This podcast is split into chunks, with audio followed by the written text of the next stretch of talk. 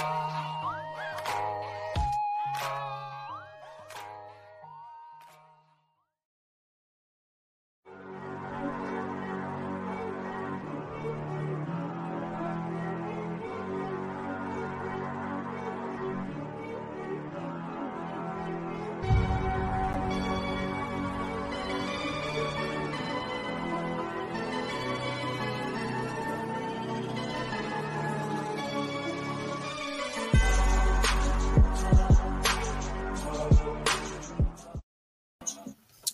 Hello, hello, hello, ladies and gentlemen. Good evening, good evening, and welcome to another edition of the C Report.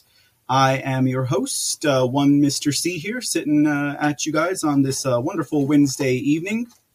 And uh, we're coming to you live on the Clout Hub, the Twitch, and the Foxhole app, if I might say so myself. We are live, ladies and gentlemen. Thank you so much for tuning in and coming on out to check out the show.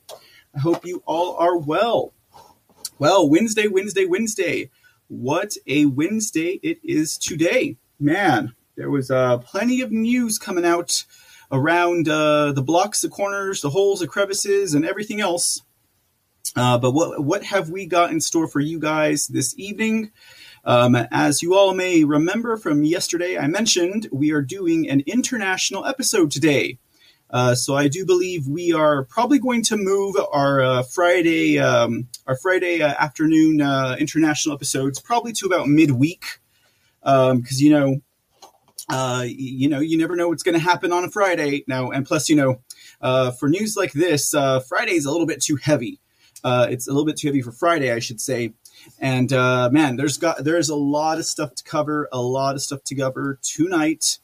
Uh, we'll be focusing mainly on a couple of countries uh, we've talked about before, a little bit of an update on what's going on in author- authoritarian Australia, uh, where their dictatorial powers seem to uh, be finding no limit in sight, and uh, also what's going on in Brazil.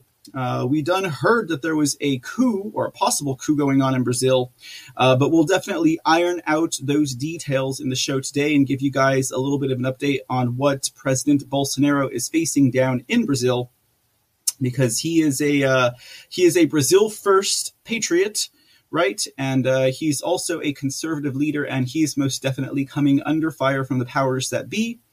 And then we will talk about the coup that did happen um, over in Guinea, which is a West African country. Uh, we'll cover that, and uh, we will also uh, give you guys a bit of a detail and a little bit of a perspective on what is happening over in Guinea. Uh, that is most definitely uh, the case there, as we uh, we hear talks about coups more and more often these days, and we kind of wonder about what that would look like. Uh, of course, uh, the one that comes to mind most recently would be the coup that happened over in Myanmar at the head of the years, or, or Burma. I guess uh, Myanmar, Burma, it's pretty much interchangeable, I guess, depending on uh, what. Uh, what's uh, what sphere of the hemisphere you're located in. but yes, so we'll talk a little bit about that, and we'll have a few other stories to flavor the night and I'm sure you guys will be all good and set with that. Uh, but you know, um, like I said, uh, doing a okay. So from a uh, from a news um, news perspective or a reporting outlet perspective, you know, you always come across those times where you have a little bit of a slow news day. Now that can be uh, kind of hard to believe, considering what um, you know what all is going on nowadays. And uh, there's just so many things that we can talk about. Of course, you know, um, I like to make these stories nice and juicy. So, you know, sometimes uh, um, a, a, single development in an ongoing story may not be enough to uh, cover what I want to cover. Uh, but that's not to say that we won't stay on the tail of it. Um, I think most recently what we're seeing, at least out today, because man, I tell you what, uh, headlines started rolling in um, shortly after the show started yesterday. I was like, ooh, that's a good story. Ooh, that's a good story. Ooh, what else are they going to talk about? And like, uh, you know, just uh, more more information to share with uh, the friends and the folks and the family out there. Uh, but you know, it seems like uh, Biden's still making more of his uh, painful decisions out there, it's painful to watch, but I always said that, you know, it would be entertaining if he got into the office. At least that was my silver lining. We'd have something to laugh about, uh, you know, for the next four years. But uh, it doesn't seem like it, he's going to make it maybe another four years, you know, another three years, I should say, three years and change. Uh, doesn't seem like he's going to make it. Um, he seems like he's falling apart. What is going on with him?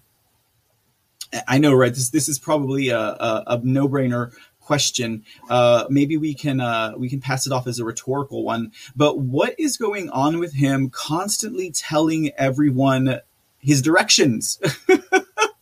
oh, I'm supposed to do this now. Uh, I'm supposed to call on you now. Uh, who am I calling on again? Uh, they told me this and this and that. And uh, I think the latest one was uh, I'm supposed to leave now.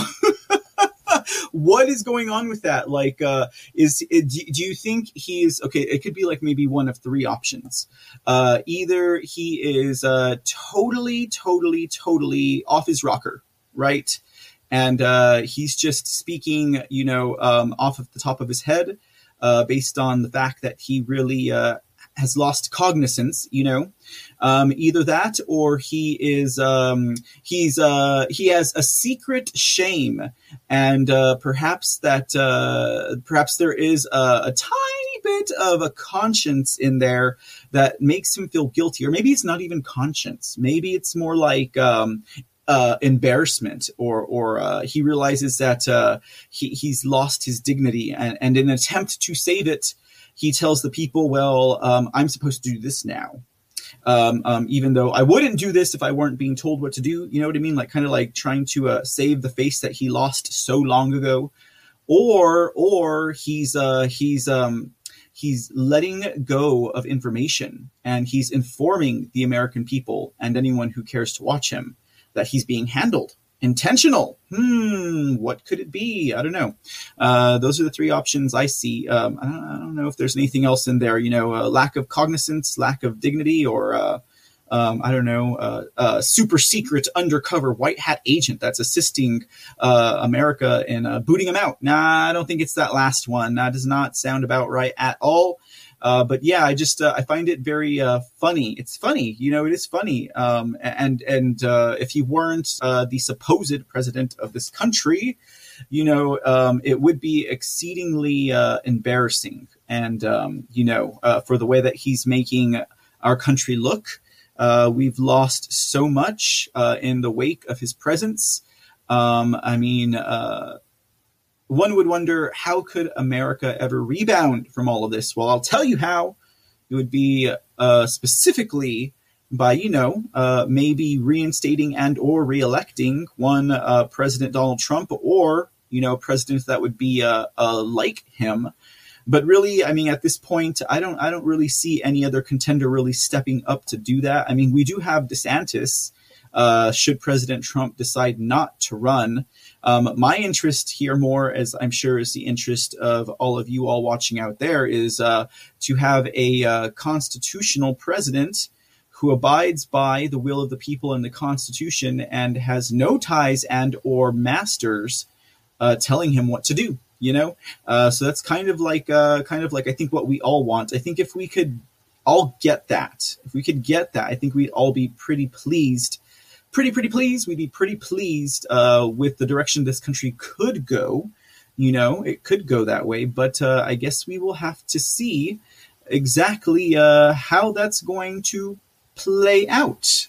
That is for sure, ladies and gentlemen. That is for sure. Um, we had some big news coming out of Arizona. Now, again, who knew this was happening, right? Uh, like we talked about, um, what was it on uh, Tuesday? Was it yesterday? Did we just talk about this yesterday?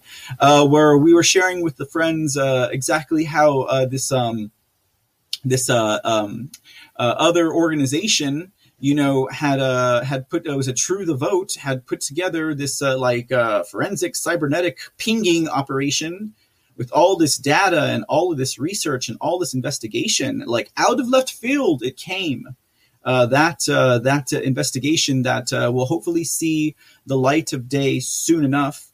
Um, and uh, now we have a report out of Arizona where they did an additional canvassing investigation.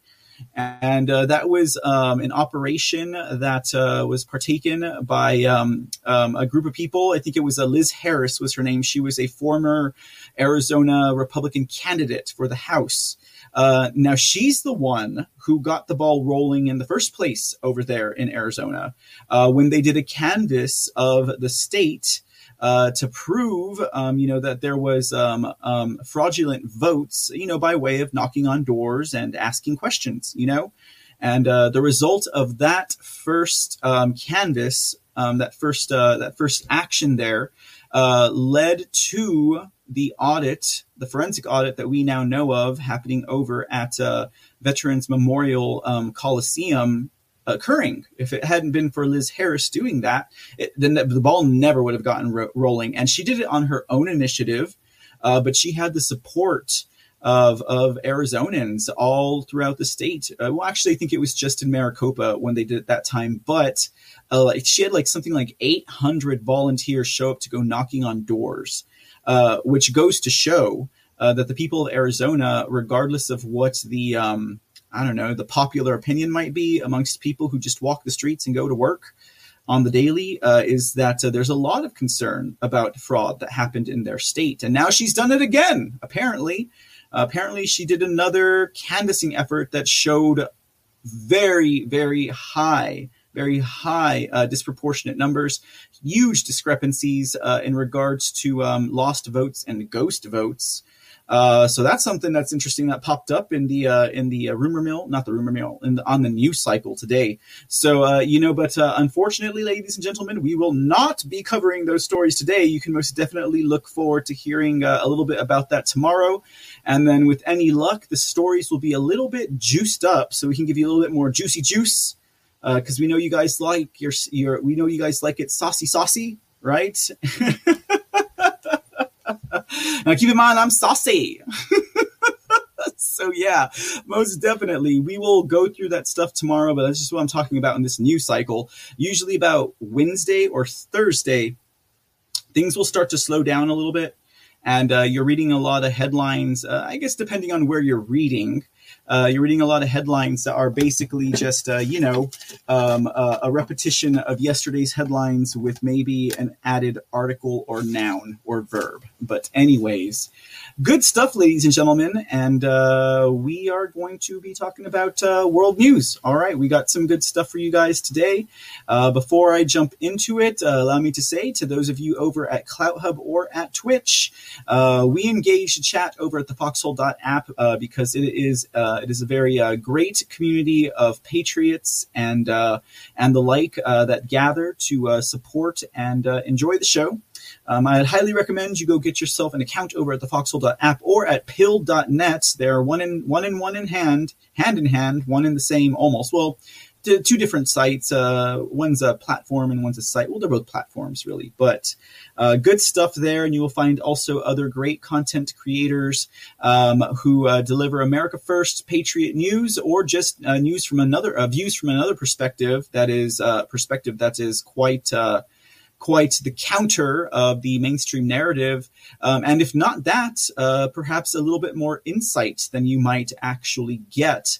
Uh, from um, news hounds out there on the mainstream circuits, not to take anything away from Newsmask, which I still call Newsmask, uh, even though they most recently had a brand new interview with President Trump. And I tell you what, guys, there is something going on because I cannot seem to find a full and unabridged um, or or undissected um, clip or copy of the two latest Trump interviews. They're just chopped and screwed and, uh, you know, I cannot get the full thing. And I'm not going to show you guys like three one minute clips. That's just lame, right?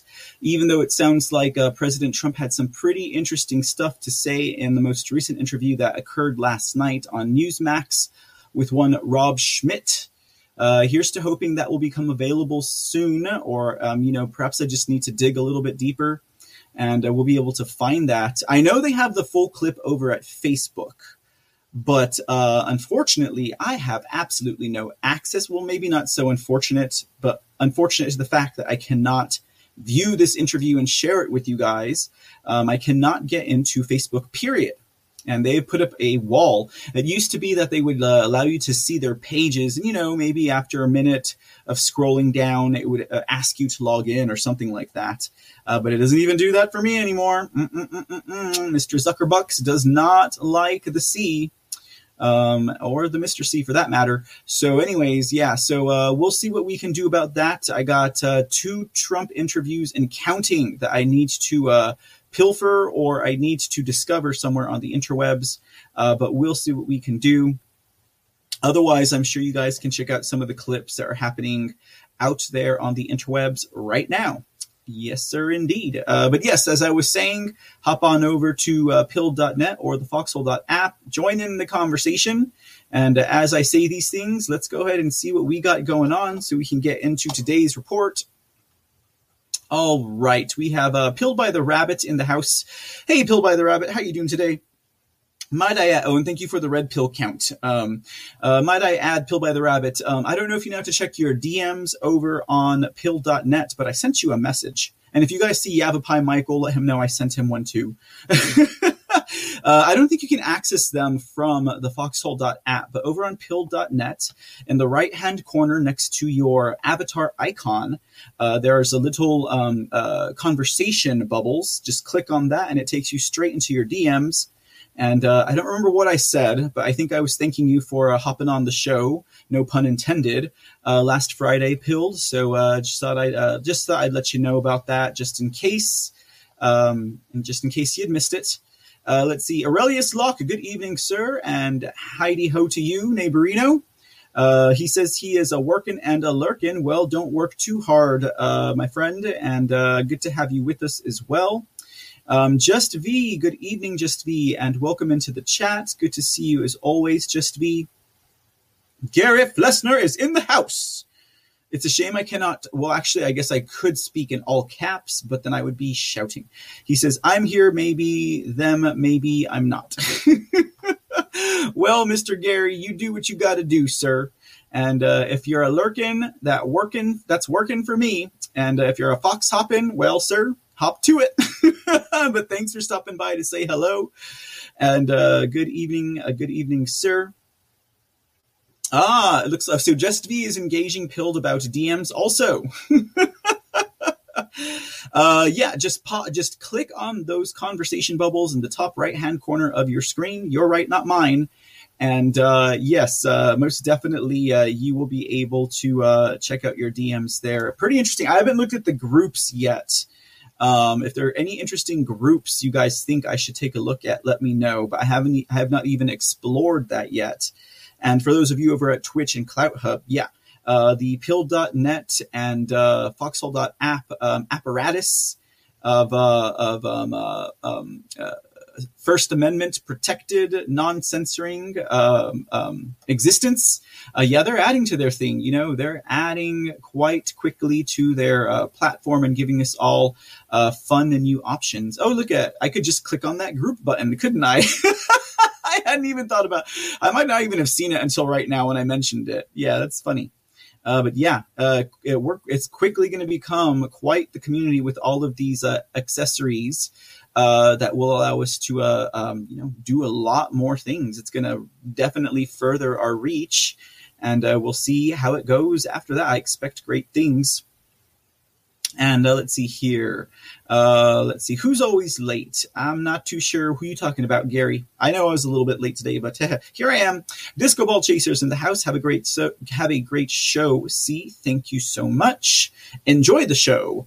And uh, ah, yes, Wednesday is Sandwich Day. Happy Sandwich Day, ladies and gentlemen. Uh, between Monday and Tuesday and Thursday and Friday lies a day so tasty, we call it Sandwich Day because it's uh, smack dab right in the middle. You know, because uh, I mean, Hump Day is funny, but like a Hump Day also entails that I have to like climb up something. and then it's just all downhill from there. Oh, such connotations uh, to such a uh, to such a phrase. So I- will take Sandwich Day because I like sandwiches. Um, I'm quite fond of them actually. Uh, but anyways, yeah. So okay, enough about that. Uh, let's see uh, what else we got. Yavapai Michael, hey dude, I was just talking about you. Uh, Yavapai and Peeled were both on the show last Friday on Mr. C in the Dark. And uh, we will be back again, of course, this Friday and Saturday for uh, uh, new episodes of Mr. C in the Dark at midnight Texas time. Uh, Yavapai Michael, if you have not checked your um, DMs on pill.net, uh, do so. I sent you a message. Um, and all you have to do is click on the little conversation bubbles in the right hand corner of your upper corner of your uh, pill.net screen. And that's your right, not my right. Uh, one thing I was going to mention, though, uh, was um, one of the. Uh, one of the um, um, books that you had uh, recommended to me uh, the night that we were chatting, uh, Yavapai Michael. Um, I believe I know who that was. It was the second one. It was a Japanese or an Asian um, um, author and or professor uh, talking about um, how water molecules can actually um, uh, reflect uh, intention I guess you could say would be the best way to put it. Uh, yeah, I, I, heard about that guy. Whew, man, we're going back like, what are we, 2021? Probably like in 05. Um, I had learned about that. That was a part. That was part of my spiritual awakening uh, when I, I realized. Uh, and they did the. Uh, they did an experiment. I saw it. It was in this. It was in a movie called Waking Dreams or Waking Life.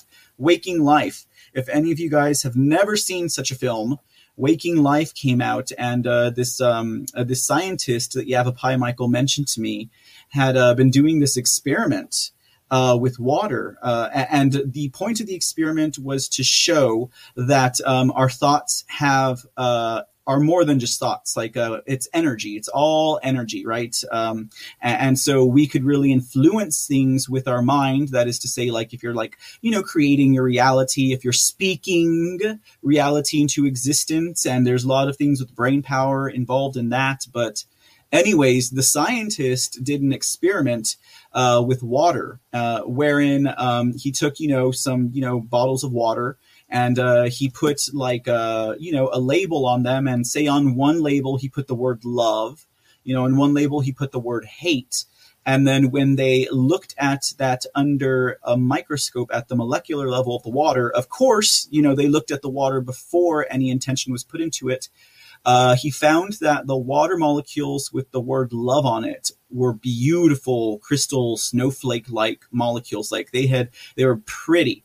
And then when they looked under under the scope at the water that was labeled hate, you know, they were it was just it was like totally like like messed up and choppy and sharp and and like ugly looking. Like it, it I mean and it was really it was it was the first experimentation that he had done into showing that thoughts and the mind um, have a bigger link uh, and you know to all of us. You know like when uh, you know people talk about us being like uh, one one person one people one soul you know like and, and we're all connected.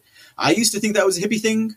I was like yeah hippies always say you know we're all connected you know and and uh, but but i didn't never understood that until i understood humanity on an energetic level. And uh, that's kind of where i checked into um, kind of where I checked into uh, uh, humans being uh, being conscience energy, meaning that uh, we are energetic beings who have consciousness and who are riding around and having experiences in this human body.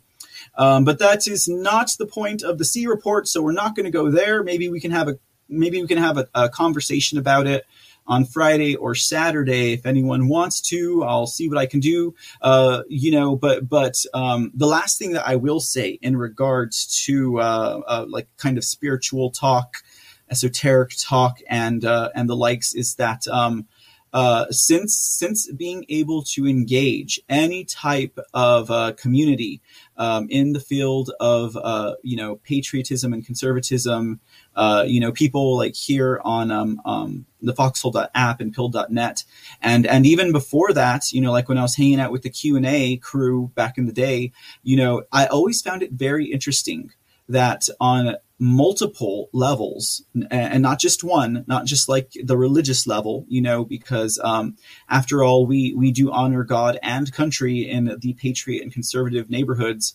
Um, uh, on multiple levels there are very very very spiritual minded people and uh, i found that to be very interesting i i would hasten to i would uh, hasten to believe that if i were to be hanging out in liberal, progressive, communist, socialist circles, that there would not be a whole lot of sense of spirituality in that. And uh, maybe I'm being uh, maybe I'm being a little bit close minded in that regard, uh, because after all, most of the communists that I have met in real life are Satanists.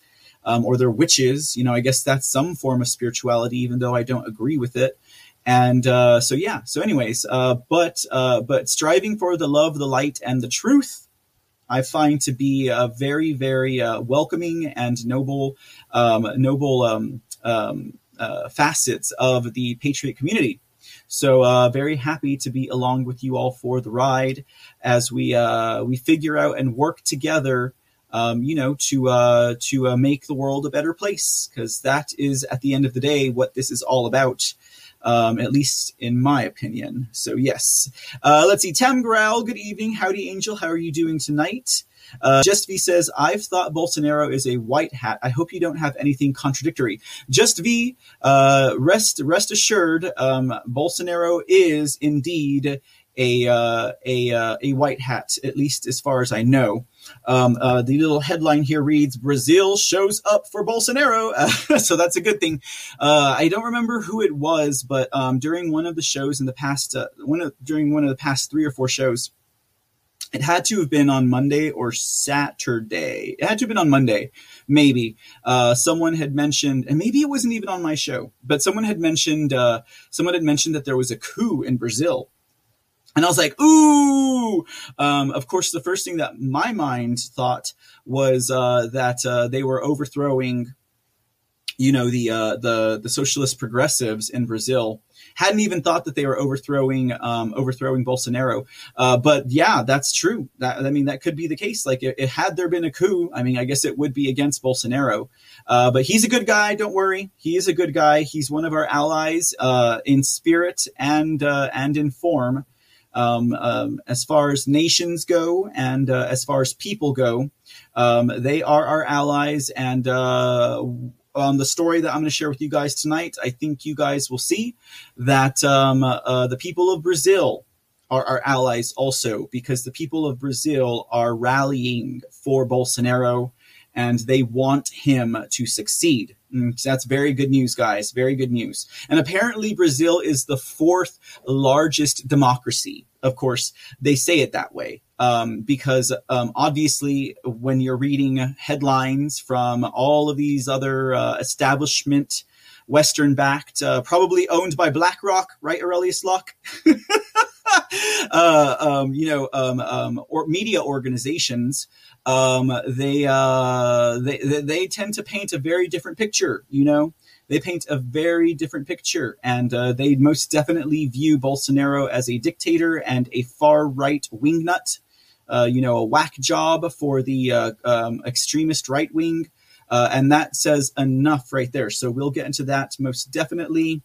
I think you guys will be happy with the report out of Brazil, um, but we still need to pray for them and wish for them and send as much of our energy and positive thoughts for the people of Brazil. I mean, I know we're in our own pickle right now, but right now they still have a president who's in office that is trying to do uh, to make a difference and trying to do the right thing, and he has a lot of opposition against him, a lot of opposition. Uh, let's see here.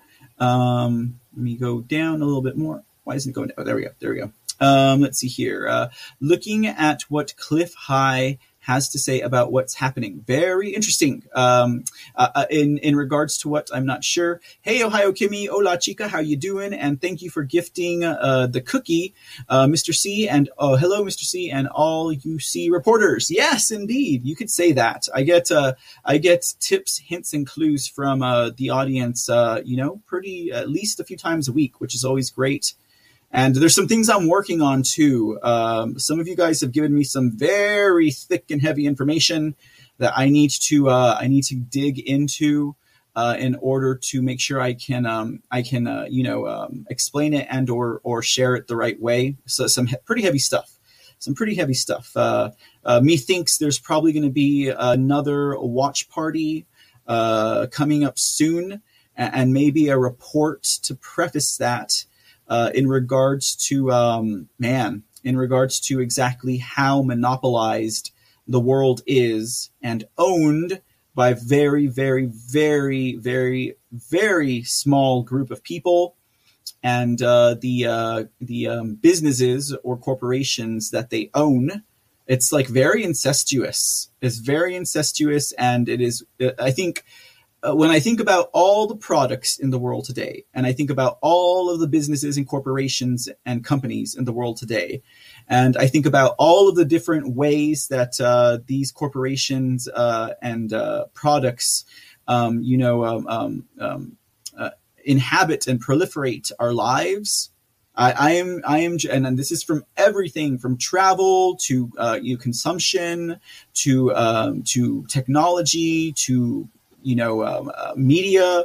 Um, it's it's it's stunning when you really see exactly how small of a group own all of it.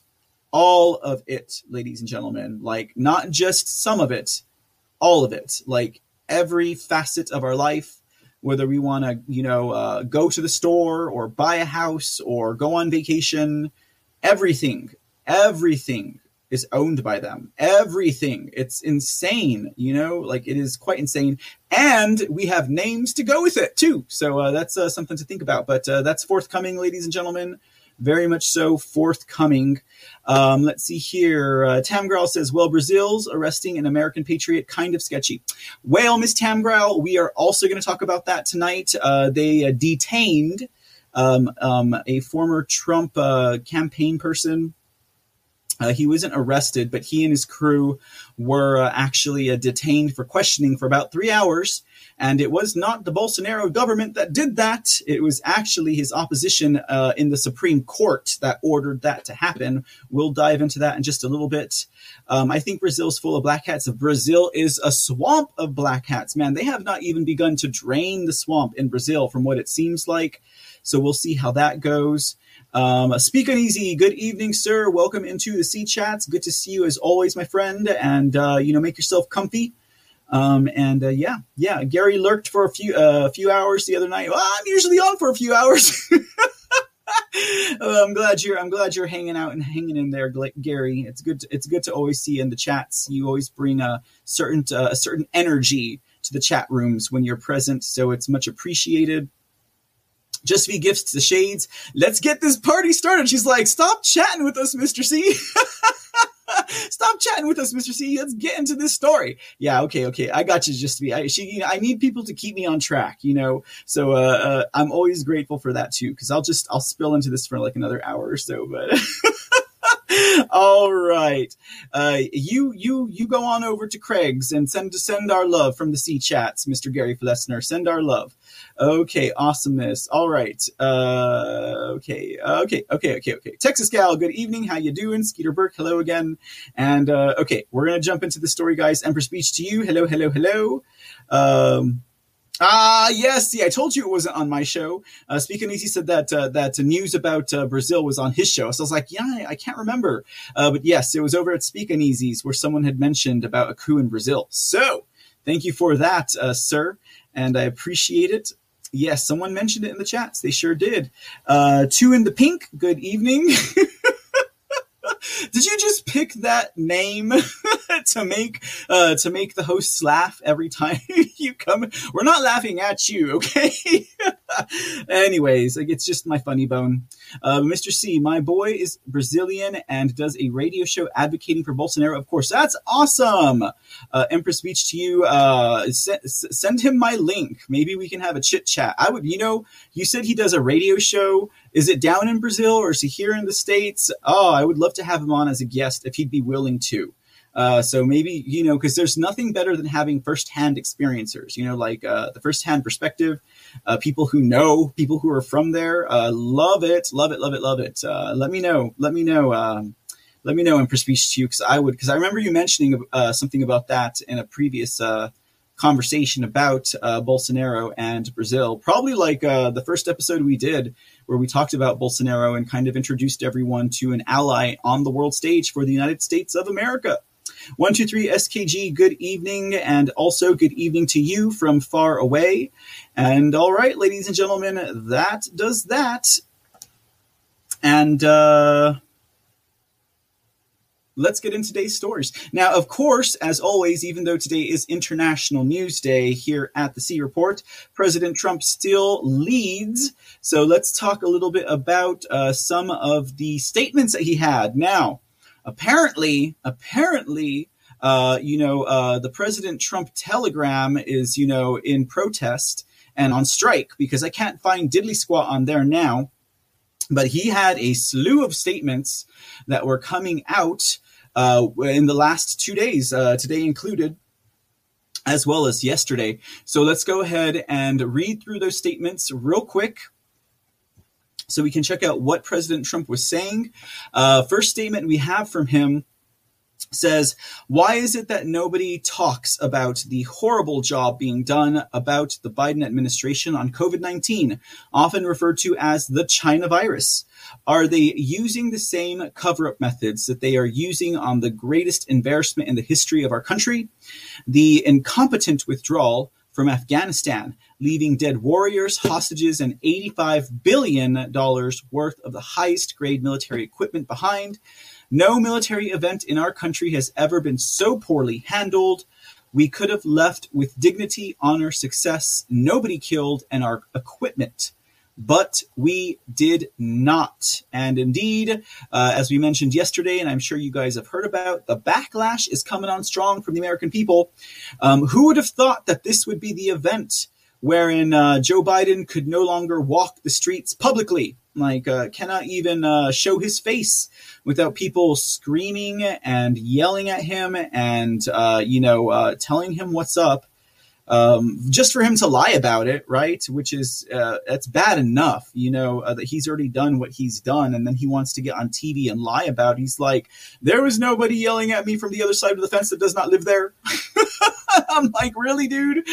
Oh, don't you know that there are cameras everywhere? This is part of what you guys wanted. You wanted cameras on every street corner. Now deal with it. They just happened to be, uh, uh, you know, handled and operated uh, by free moral agents who are angry and pissed off about the uh, the the job or the lack of the job uh, that uh, he's done. So he's going to have to deal with that. He's going to have to deal with that. Too bad for Biden.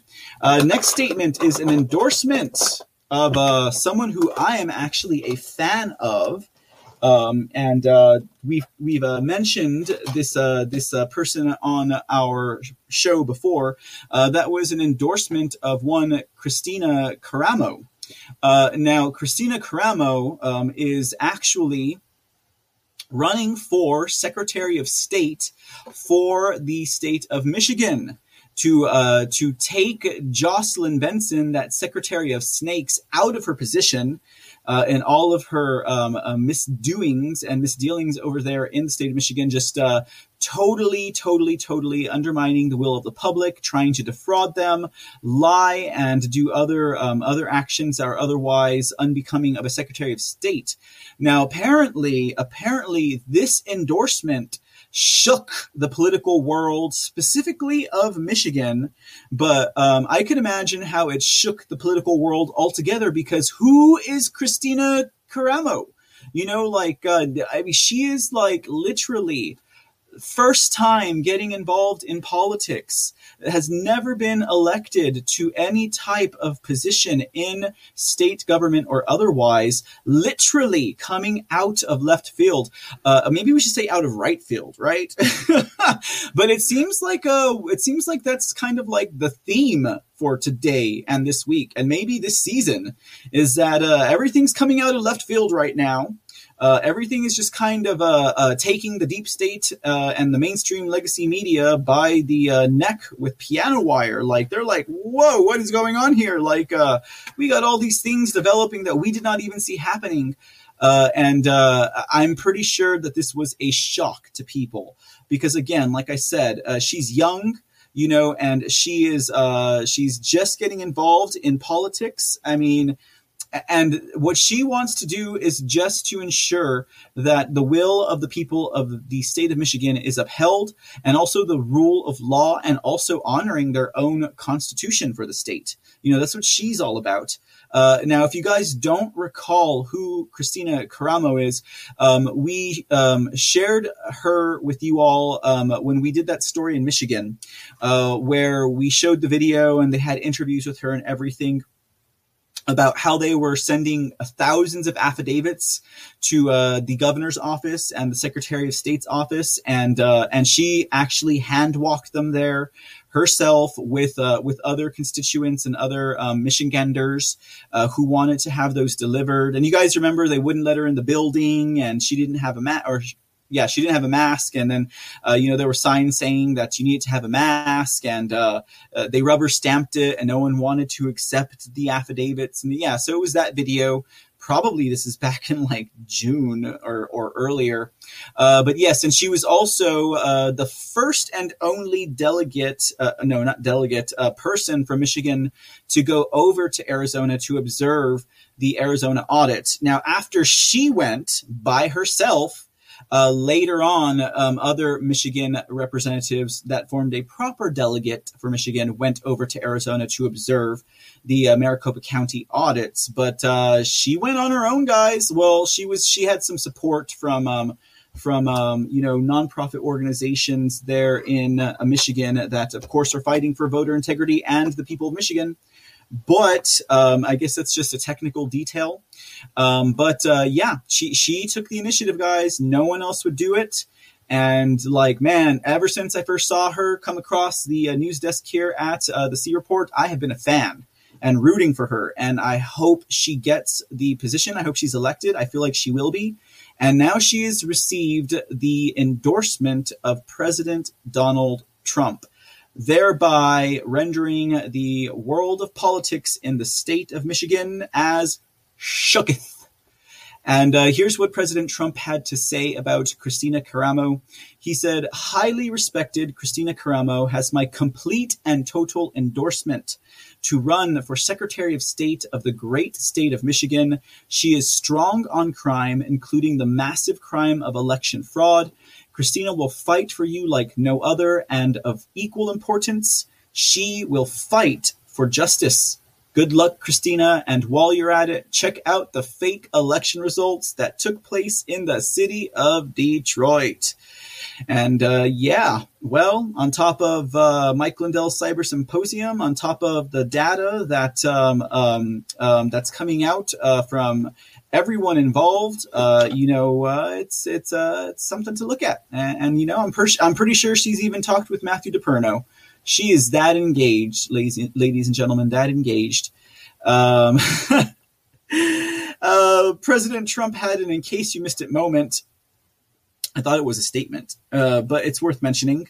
New Jerseyans call out Biden. You leave Americans behind. Yeah, we just mentioned it. Uh, we just mentioned it. Uh, yelling from behind their fences, standing on their rooftops, uh, just to get a word in at this failed a leader. I mean, he's not a leader by any means. Uh, he's just pretending to be one. Uh, but yeah, and then going on TV and lying about it. Um, very much so lying about it. Not bueno at all. Uh, let's see. Uh, next statement we have from President Trump. Okay, uh, so this one is um, this one's another heavy one. Now, you guys recall uh, President Trump shared a letter from one of the Gold Star mothers um, whose uh, um, child and who our defender uh, was left behind and murdered during the terrorist attack. So uh, President Trump released another statement from another mother. This one, in this statement, uh, he says, Thank you, Kathy. America feels your loss and fully understands your pain. Rylee will never be forgotten. And uh, this was the statement from the Gold Star mom. Um, she said, uh, message, it says, message from Kathy McCollum, mother of Lance Corporal Rylee McCollum, United States Marine Corps. Thank you. Just want the family to know I support them. We need the corrupt pseudo president gone. President Trump has to run. My son should not be gone. President Trump would never allowed this to happen. We need him back in office to save this country. just like he said years ago on Oprah, he would run when our country needed him. We need him. I can't live with knowing my son's life was taken for nothing, so Biden could repay his debt to China. They will now have full control of Afghanistan, and my son will be a sacrificial lamb. My son was murdered for Biden optics. I will become more vocal soon, grieving and not sure I can control my mouth, but watched Biden disrespect my son while I was standing across from him and he was checking his watch, and then Pelosi denying my son recognition and turning her back, just as she tore up Donald Trump's speech. We cannot give up our country, so even if no one gets back with me, I will always fight for the Trump administration, just as my son did. Very, very, very heavy, heavy, and heartfelt words there. Um, and an expression that n- none of us or very few of us could ever understand. And we don't want any of that to be in vain, uh, just, just as I'm sure more deeply for her but you know we don't want any of that to be in vain even even if we were in afghanistan for reasons that uh, that may not be 100% um, holy the way it was described to us so uh, again our heart and our respect goes out to um, kathy mccollum and uh, other gold star families involved in that terrorist attack in kabul all right ladies and gentlemen with that we will go on to our next statement from president trump just watched a massive crane, t- uh, mass, massive crane took down the magnificent and very famous statue of Robert E. Lee on his horse in Richmond, Virginia. It has long been recognized as a beautiful piece of bronze sculpture. To add insult to injury, those who support this taking now plan to cut it into three pieces and throw this work of art into storage prior to its complete desecration. Robert E. Lee is considered by many generals to be the greatest strategist of them all. President Lincoln wanted him to command the North, in which case the war would have been over in one day. Robert E. Lee instead chose the other side because of his great love of Virginia, and except for Gettysburg, would have won the war. He should have been remembered as perhaps the greatest unifying force after the war was over ardent in his resolve to bring the North and South together through many means of reconciliation and imploring his soldiers to do their duty in becoming good citizens in this country. Our culture is being destroyed, and our history and heritage, both good and bad, are being extinguished by the radical left. And we can't let that happen. If only we had Robert E. Lee to command our troops in Afghanistan that disaster would have ended in a complete and total victory many years ago. What an embarrassment we are suffering because we don't have the genius of Robert E. Lee. Indeed, President Trump, that's quite a statement. And can you guys just imagine? Can you guys just imagine how many people out there will probably take that statement and use it to vilify President Trump and further their accusations of him being a racist. Now, anytime I came across someone who called President Trump a racist, I was always sure to ask them to give me one specific example of how and when. Of course, they never could. Uh, but uh, they'll probably use that as an example. They'll probably say, well, you remember that time that uh, President Trump called Robert E. Lee a hero? Oh goodness! But you know what? We can't. We cannot. Uh, we cannot. Uh, you know, um, shy away from from saying such things, especially in context. You know, uh, where where Robert E. Lee may have been what a um, um, a general for the um, I guess the South. You know, the racists, right, of the South, which is actually completely false history.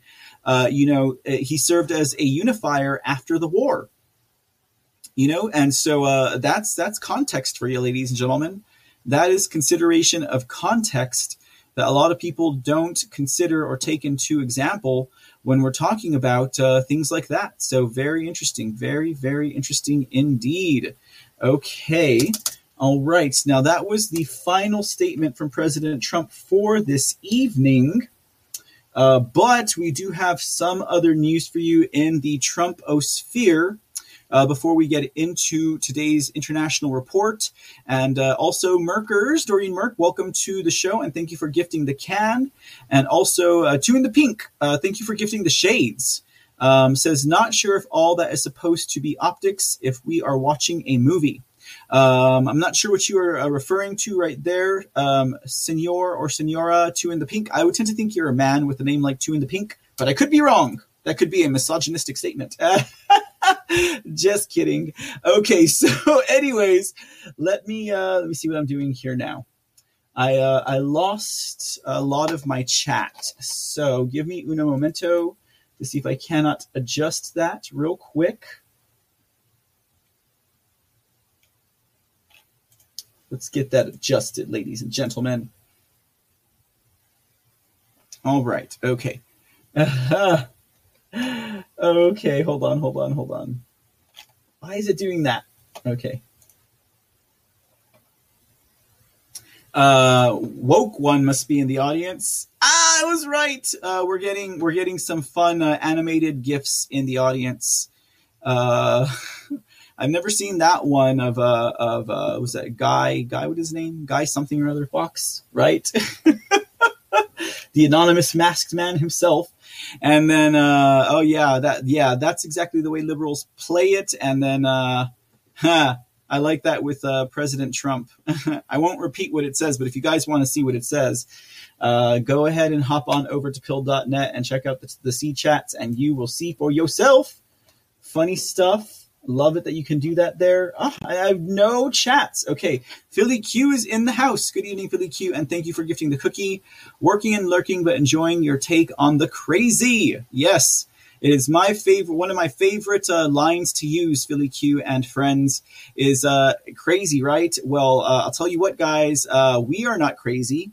We know they're crazy, right? But we are going sane in a crazy world. Um, extra points to people who know where I got that quote from. All right. Uh, last bit of news for President Trump in the Trumposphere. Uh, President Trump will be holding a rally in, uh, it looks like Georgia. He'll be holding a rally on September 25th, 2021 at 7 p.m. Uh, Eastern Trump time um, for a, uh, re- uh, delivering remarks to the United States of America this is going to be in Perry, Georgia, guys.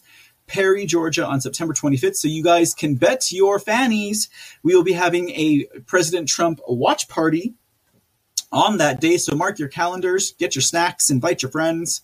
Uh, looks like uh, they will have doors opening at 2 p.m. A pre program of speakers delivering their remarks at 5, and President Trump delivering his speech at 7 p.m. That will be 6 p.m uh, Mr. C Texas time. So we will probably go on live about five ish in the evening, and uh, we'll just hang out until the president takes the stage. Next up, yes, Aurelius, you got it. Boy, Aurelius, man, it's it's interesting. Yeah, you got it, sir. We are going cra- going sane in a crazy world. You got it, my friend. All right, and uh, President Trump will also be holding a rally in Des Moines, Iowa on October 9th. And uh, that too, he's also set to take the stage at 7 p.m. Texas time. Uh, held at the Iowa State Fairgrounds. Looks like it's going to be another great, great evening, another great rally. So look forward to two President Trump rally watch parties here at the Mr. C channels and Mr. C TV, where we can hang out uh, at the uh, pre-rally, the the pep rally, and then, of course, we will most likely have an after party uh, during the Mr. C in the Darks. So, absolutely good, good, good, good, good stuff there, ladies and gentlemen. All right, that concludes President Trump news. Let's get into Brazil. Now, in Brazil, ladies and gentlemen, uh, as the headline reads, Brazil shows up for Bolsonaro. Okay, Brazil shows up for Bolsonaro. This is good. This is a good thing uh, because um, after all, he has he is uh, facing extreme opposition from the left and their uh, their entities over in the country of Brazil. Now, to be sure, uh, President Bolsonaro is indeed a conservative leader in Brazil. He uh, he narrowly got in uh, in 2019 is actually when he took office. Now, um, some of you all may not know or maybe have forgotten, but during his um, presidential campaign, he was actually stabbed. He was stabbed and uh, suffered um, suffered um, injuries to his intestines. Uh, from which, from what I understand and what I r- have read, he also still um, faces uh, difficulties uh, from that um, from that uh, from that injury. So they are they have already made an attempt on his life in Brazil. They've already tried to assassinate him. Okay, so at this point, uh, you know it is uh, he's you know he's he's walking he's walking blessed, ladies and gentlemen. And, and I will say, uh, you know, it's by the grace of God and the prayers of all that uh, you know he is still able to do what he's doing in the country of Brazil. Faced a lot of opposition uh, you know, from from everything to trying to get the people of Brazil more lenient Second Amendment rights. Of course, they don't have a Second Amendment, but uh, you know, because they were under dictatorship for a very long time, uh, they were controlled by leftist um, elements for a very long time. Uh, but you know, he's tried to expand that. He's had a lot of opposition with the COVID nineteen um, a shamdemic uh, in Brazil. Uh, they've used that uh, to criticize and to diminish his um, his office in Brazil, as well as facing a lot of opposition from uh, specifically the Supreme Court and the Congress of Brazil. So here you have in Brazil um, uh, kind of kind of like what President Trump was facing, where you have a constitutionalist, a conservative, or you know a populist in the executive. You, he has a corrupt judiciary and a corrupt legislative branch in his government that have uh, attempted and pulled out all the stops to um, to prevent him from passing laws or from uh, doing the work that he needs to do in order to secure the freedom of Brazilians and to also you know, grow their country, uh, develop it, expand it, enrich it, protect it. Uh, they've used lawfare and all the same types of tricks that uh, we have seen here in our country, as well as the media in uh, in Brazil and beyond. I think uh, the international media probably espouses more propaganda about Bolsonaro than even the national media of Brazil.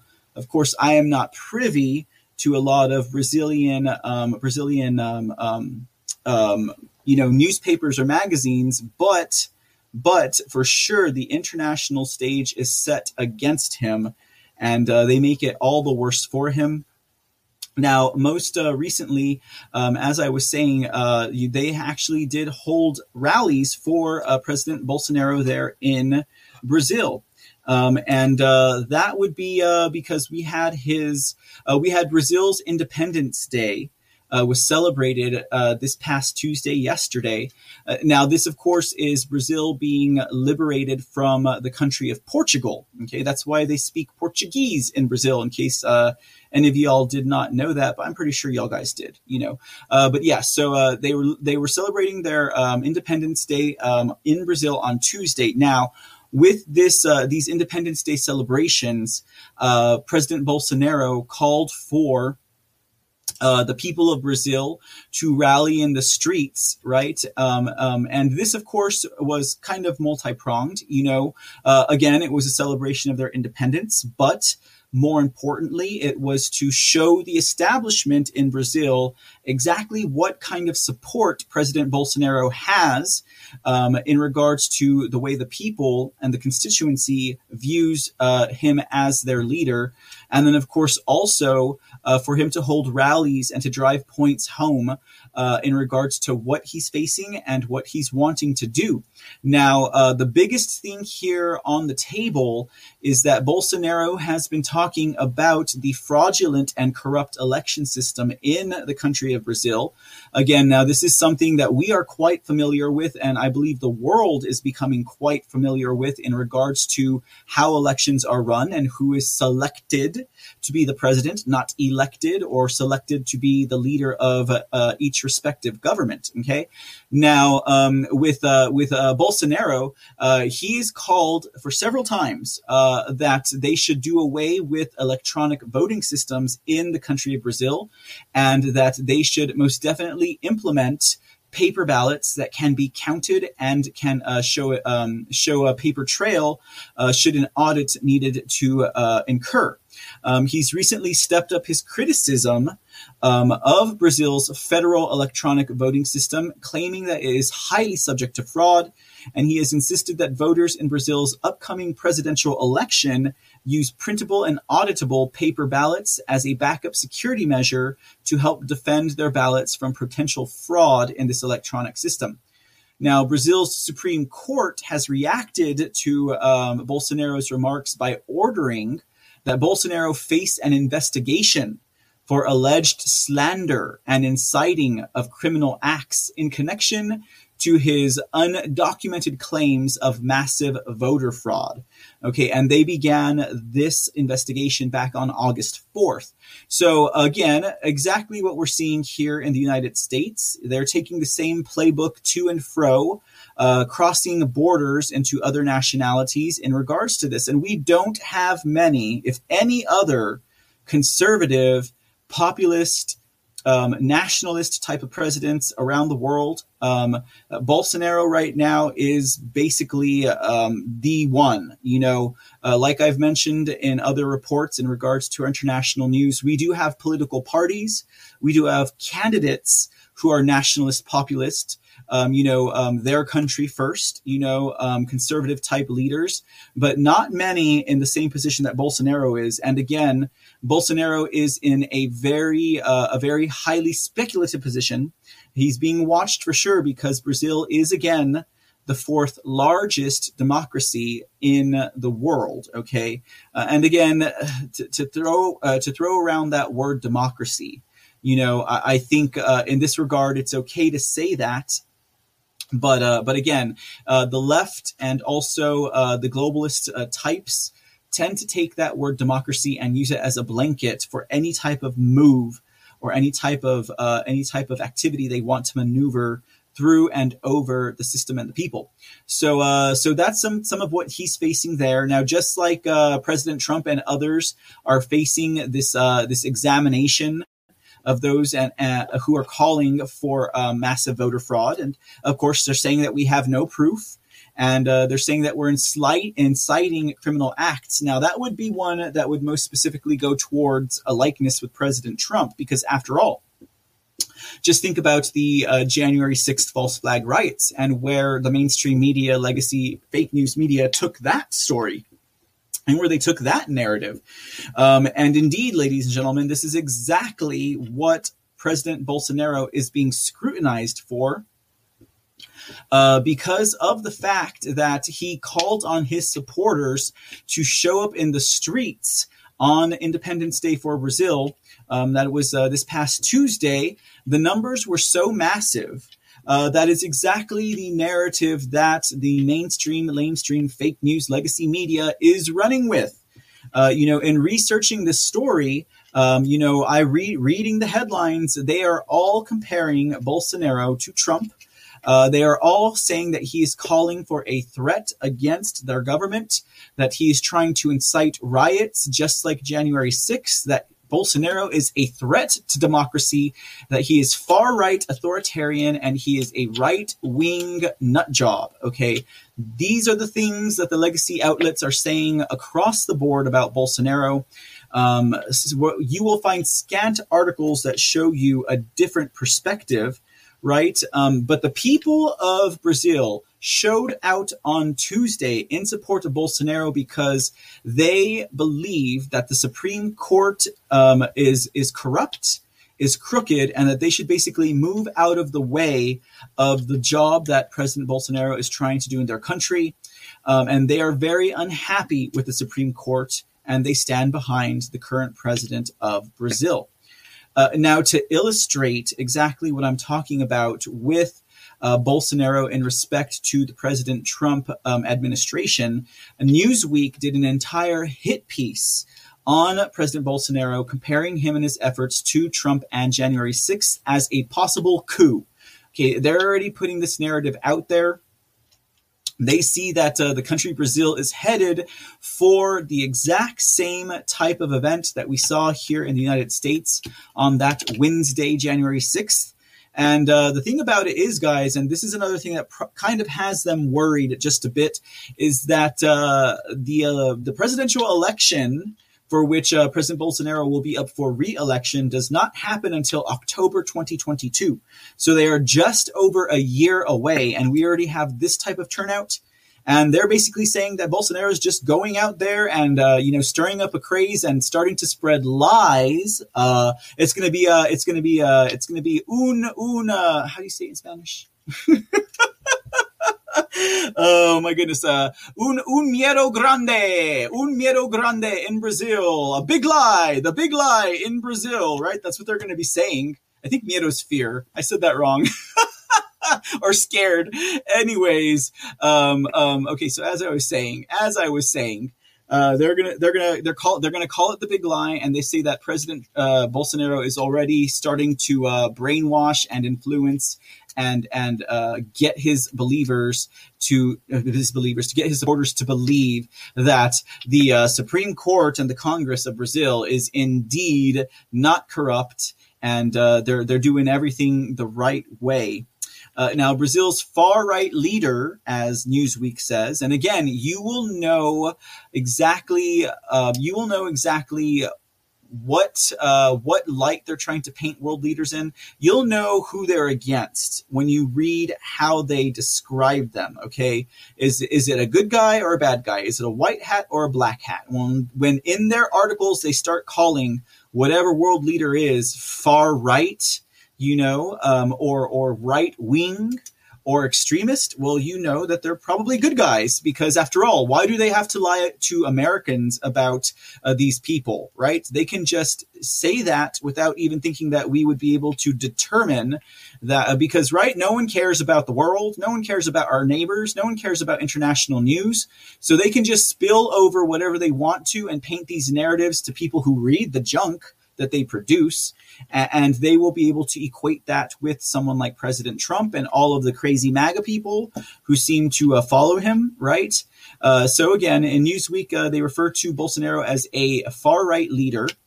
Um, and uh, let's see here. Uh, we had rallies happening in Brasilia, Sao Paulo, and Rio de Janeiro on Tuesday.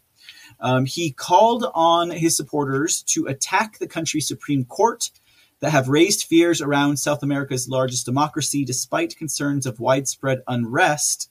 By late afternoon, there were no reports of any serious violence. Okay, so that was another thing too, because uh, they actually did storm uh, one of the. Well, they did storm the. Uh, I guess the, basically the. Uh, uh, the Capitol building in Brasilia, um, but uh, we'll get to that in a minute. Now, there's a political risk analyst um, um, by the name of Gabriel Brasil or Bracel, I don't know, uh, and he told Newsweek that these rallies were mostly anti-democratic. Um, in terms of their agenda and rhetoric. So again, just because you have someone who's um, a conservative, uh, somehow that's anti-democratic. Uh, never mind that uh, they're still observing the democratic process for uh, running elections, right, or running their government. Uh, but there again is my issue with uh, people describing the Democrat Party as the Democratic Party. They're not the Democratic Party. We are all Democratic here. They are Democrats or Democrats, if you want, if you will. Um, um, also, uh, this uh, this uh, political risk analyst went on to say uh, that he acknowledged that there were some differences between January 6th and what Bolsonaro had going for him in essence, but he said they both represent the same spirit of the far right trying to maintain what is left of the anti establishment rhetoric alive after a series of policy-making failures. Okay. Now, I don't seem to remember President Trump making many f- policies that failed. Okay. Uh, there were a lot of policies that were put on the back burner or never saw the light of day. But the ones that were implemented, uh, they seem to work pretty well to me. I think they were failed amongst the uh, the uh, treasonous um, body of legislators and lawmakers, um, failing for them to keep their globalist establishment uh, ideals um, first and foremost. Um, but again, here, uh, unlike Trump, uh, who called for this uh, this rally in Washington, which Newsweek is still touting as a riot. Uh, Trump did that in the final days of his presidency. Bolsonaro again still has a year in office now. Um, let's see here. Um, it was also stated by this uh, this um, this uh, uh, analyst uh, that President Bolsonaro made clear he will not accept any more the rules for the next elections which have already been decided by their corrupt Congress, and told the Supreme Court he would not accept the decisions if he disagrees with it. Um, so from Wednesday on, Brazil is at an impasse. If Congress and the Supreme Court give in to the Bolsonaro ultimatum, we will be under an authoritarian regime. If they don't, then he will try a coup. Okay, so again, this also makes absolutely no sense when we're talking about it because, first of all, they don't even know that Bolsonaro won't be reelected. So they're already saying that Bolsonaro is going to lose and they're already predicting preemptive programming that Bolsonaro is going to attempt a coup. And if he does not attempt a coup, then the Supreme Court and Congress are going to be under a an, author, author, an authoritarian regime. Which again, this it's totally undercutting and undermining um, Bolsonaro's ability to get reelected 100%. And of course, that's the goal. Uh, they're saying if Bolsonaro stays in office, you're under an authoritarian, and if you don't, you're under a coup. Like those are the only options that we see, uh, which is ridiculous um, because uh, th- that is not even the case as of yet. But Bolsonaro did say that he would not accept any um, new rules for the next election, and he did say that if he didn't agree with the Supreme Court that he would not accept the decision. And that does sound like uh, something that President Trump would say and did to an effect. Uh, say in regards to what was happening, and that's why he, you know, he put up a fight, rightfully so, during the 2020 presidential election coup, um, you know, that he was trying to stop. Um, of course, things get crosswised, but uh, here, here again, that's what you see. Uh, interesting enough, and most, most, most likely not unexpected, there are polls in Brazil that show him as being the loser. Uh, we can absolutely, absolutely understand that that would be the case. Now, again, Bolsonaro has been locked in this feud with the Supreme Court. And again, on August 14th, um, he actually called on the Senate to bring charges against two Supreme Court justices. And he warned, Bolsonaro warned, Brazil would, could possibly face a political institutional rupture if the charges were not brought.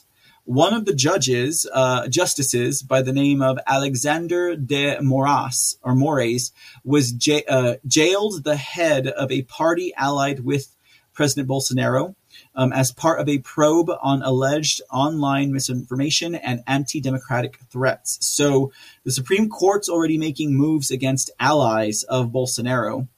Um, and uh, this same justice um, also opened a probe on Bolsonaro for allegedly posting confidential material on social media to try and prove that the allegations brought against um, um, the uh, the ally Bolsonaro were false, and also to prove his allegations on election fraud as being true. So if you can imagine what's going on in California with the recall election and that that uh, that that uh, Dumbo that moron um, Harri Hursti trying to interject himself. Now, why is he trying to inject himself? Because during uh, Mike Lindell's Cyber Symposium, they showed photos of um, a, um, um of uh, what do you call it? Um, Dominion's um, electoral management system, right? So what if this was kind of the case? And and in the case of, and I'm not I'm not I'm speculating here, but what if in the case of this, uh, you know, um, uh, President Bolsonaro was posting images of of you know proof of fraud, uh, but perhaps it was by way of showing uh, some of their networking or their systems. I don't know. I'm speculating there, but I'm just giving it as an example. But again, um, he was posting this online, and uh, they wanted to open an investigation to him because he was trying to prove the fraud. But I, I, guess he's damned if he does, and he's damned if he doesn't for sure. Um, the other justice uh, that was also um, um, called into question by Bolsonaro uh, is named Luis Roberto Barroso. Um, and he had been a vociferous opponent of Bolsonaro's fraud claims over the upcoming election. And the president retorted by calling him a son of a whore. Strong words from the president there. Uh, now let's talk a little bit again about these protests uh, that um, that went out uh, on Independence Day. All right. Um, so uh, let's see here. Like I said, they took place in Brasilia, Sao Paulo, and Rio de Janeiro. he actually went and did speaking engagements at these uh, vicinities. Um, several polls, oh yeah, yeah, yeah. Again, like I said, several polls showed that he's losing the election. Actually, in, in regards to these protests, I got some. Oh, look, there you go. There's there's a, there's an example of how many people were showing up. Like, look at that. All of those people showing up to support President Bolsonaro. That's just in one area of um, the country where they were coming out in numbers in mass like that's a lot of people. Uh, let's take a look at um, let's take a look at some footage guys that i have for you all. I think i got about two clips. We'll play real quick for you all to peruse. Interesting stuff here. Uh, let me see here. Does this expand? Oh i know why let me uh, just do my technical adjustments here and uh, let's get this baby rolling there we go all right here we go guys Oh, I just know it's going to play a commercial. What is it doing? Okay, hold on, guys. You can't see what's going on now, but uh, something funny is happening. Aha! Uh-huh. I knew it. They're trying to play a commercial. Okay. just give me one hot second, ladies and gentlemen, and we'll get this thing rolling. Uh, these are the kind of ads you cannot deny by way of a, uh, yeah, what is it doing? Let's go now to Rio de Janeiro and uh, reporter Jan Onosko. Jan, what's the latest where you are? Hi there. I'm actually in Brasilia, and you can see behind me that there are thousands of Bolsonaro supporters now leaving the esplanade, which is where the seat of government here in Brazil is. They were here to show their support for the president, but also to express their anger towards the Supreme Court and the Congress, both of which they believe have overstepped their constitutional powers. Now, indeed, Bolsonaro did address the crowds for about 10 to 15 minutes earlier, and he seemed to issue a veiled threat to the Supreme Court, saying that they, if they didn't step into line, then they may end up suffering what we don't want them to suffer one of the um, most recent rounds that he's had with them has been about Brazil's electronic voting system. He believes that it's fraudulent or is open to fraud, and he would rather have a new paper ballot reinstated. However, the Supreme Court and Congress have both rejected this, saying there's no evidence of fraud, and he is as yet to produce any. So we haven't had that January 6th moment that some had feared, where there would be uh, Bolsonaro urging his supporters to uh, storm those institutions. No, fortunately, we haven't had any of those scenes. Overnight, there were people who attempted to break the barriers and get towards the Congress and Supreme Court buildings, but that didn't happen. It's been largely a fairly amicable party atmosphere here, and um, they really just want to show their support so far for Bolsonaro. There are, of course, some people here who don't believe that there should be free and fair elections next year. They actually want a military intervention um, and a return to a military regime. And Bolsonaro himself has even said that if he can't be confident that the elections next year will be free and fair, then maybe he will have to suspend them. And of course, the day's not over yet, Jan. Uh, later, Bolsonaro will be showing up at an afternoon rally in uh, the economic capital, Sao Paulo, which is also the stronghold of the uh, frontrunner for those elections next year, Lula da Silva. Absolutely, yes. Bolsonaro is on his way as we speak to Sao Paulo to address the crowds there. And of course, you can imagine the crowds here were asking for Lula to be imprisoned. He was, of course, imprisoned a few years ago, but was released and cleared of all charges. They're asking him for Uh, for his imprisonment once again because they know, and the opinion polls show, that if he were to face Bolsonaro in a in a runoff in next year's election, then there is no doubt that Lula would win. So is this all a bit of grandstanding? Because after all, the presidential election is still 13 months away. In some ways, it's almost the beginning of the election campaign. He was actively asking people to come out onto the streets and show their support for him today on the day that marks Brazil's independence from Portugal. Because he knows that if we look at the opinion polls again, he's got a real uphill struggle if he's going to win a free and fair election. Only 24% of Brazil's population support and approve of Bolsonaro, whereas more than 50% disapprove of him. He's only got 13 months, as you say, and it's going to be a real battle for him to win re-election. And we'll be talking about it in the next hour in the France 24 debate. Jan Onosko in Brasilia. Many thanks for that live update. All right. So I think uh do I have I think I have another one possibly to show you guys. Oh no, it's just a photo. Okay, so yeah, there you go. There's and you see even even in that news report, you know, they're they're still trying to draw those comparisons to President Trump and President Bolsonaro, and you know they they are just conservatives trying to do the best for their country and their people and uh, so it's really quite a shame.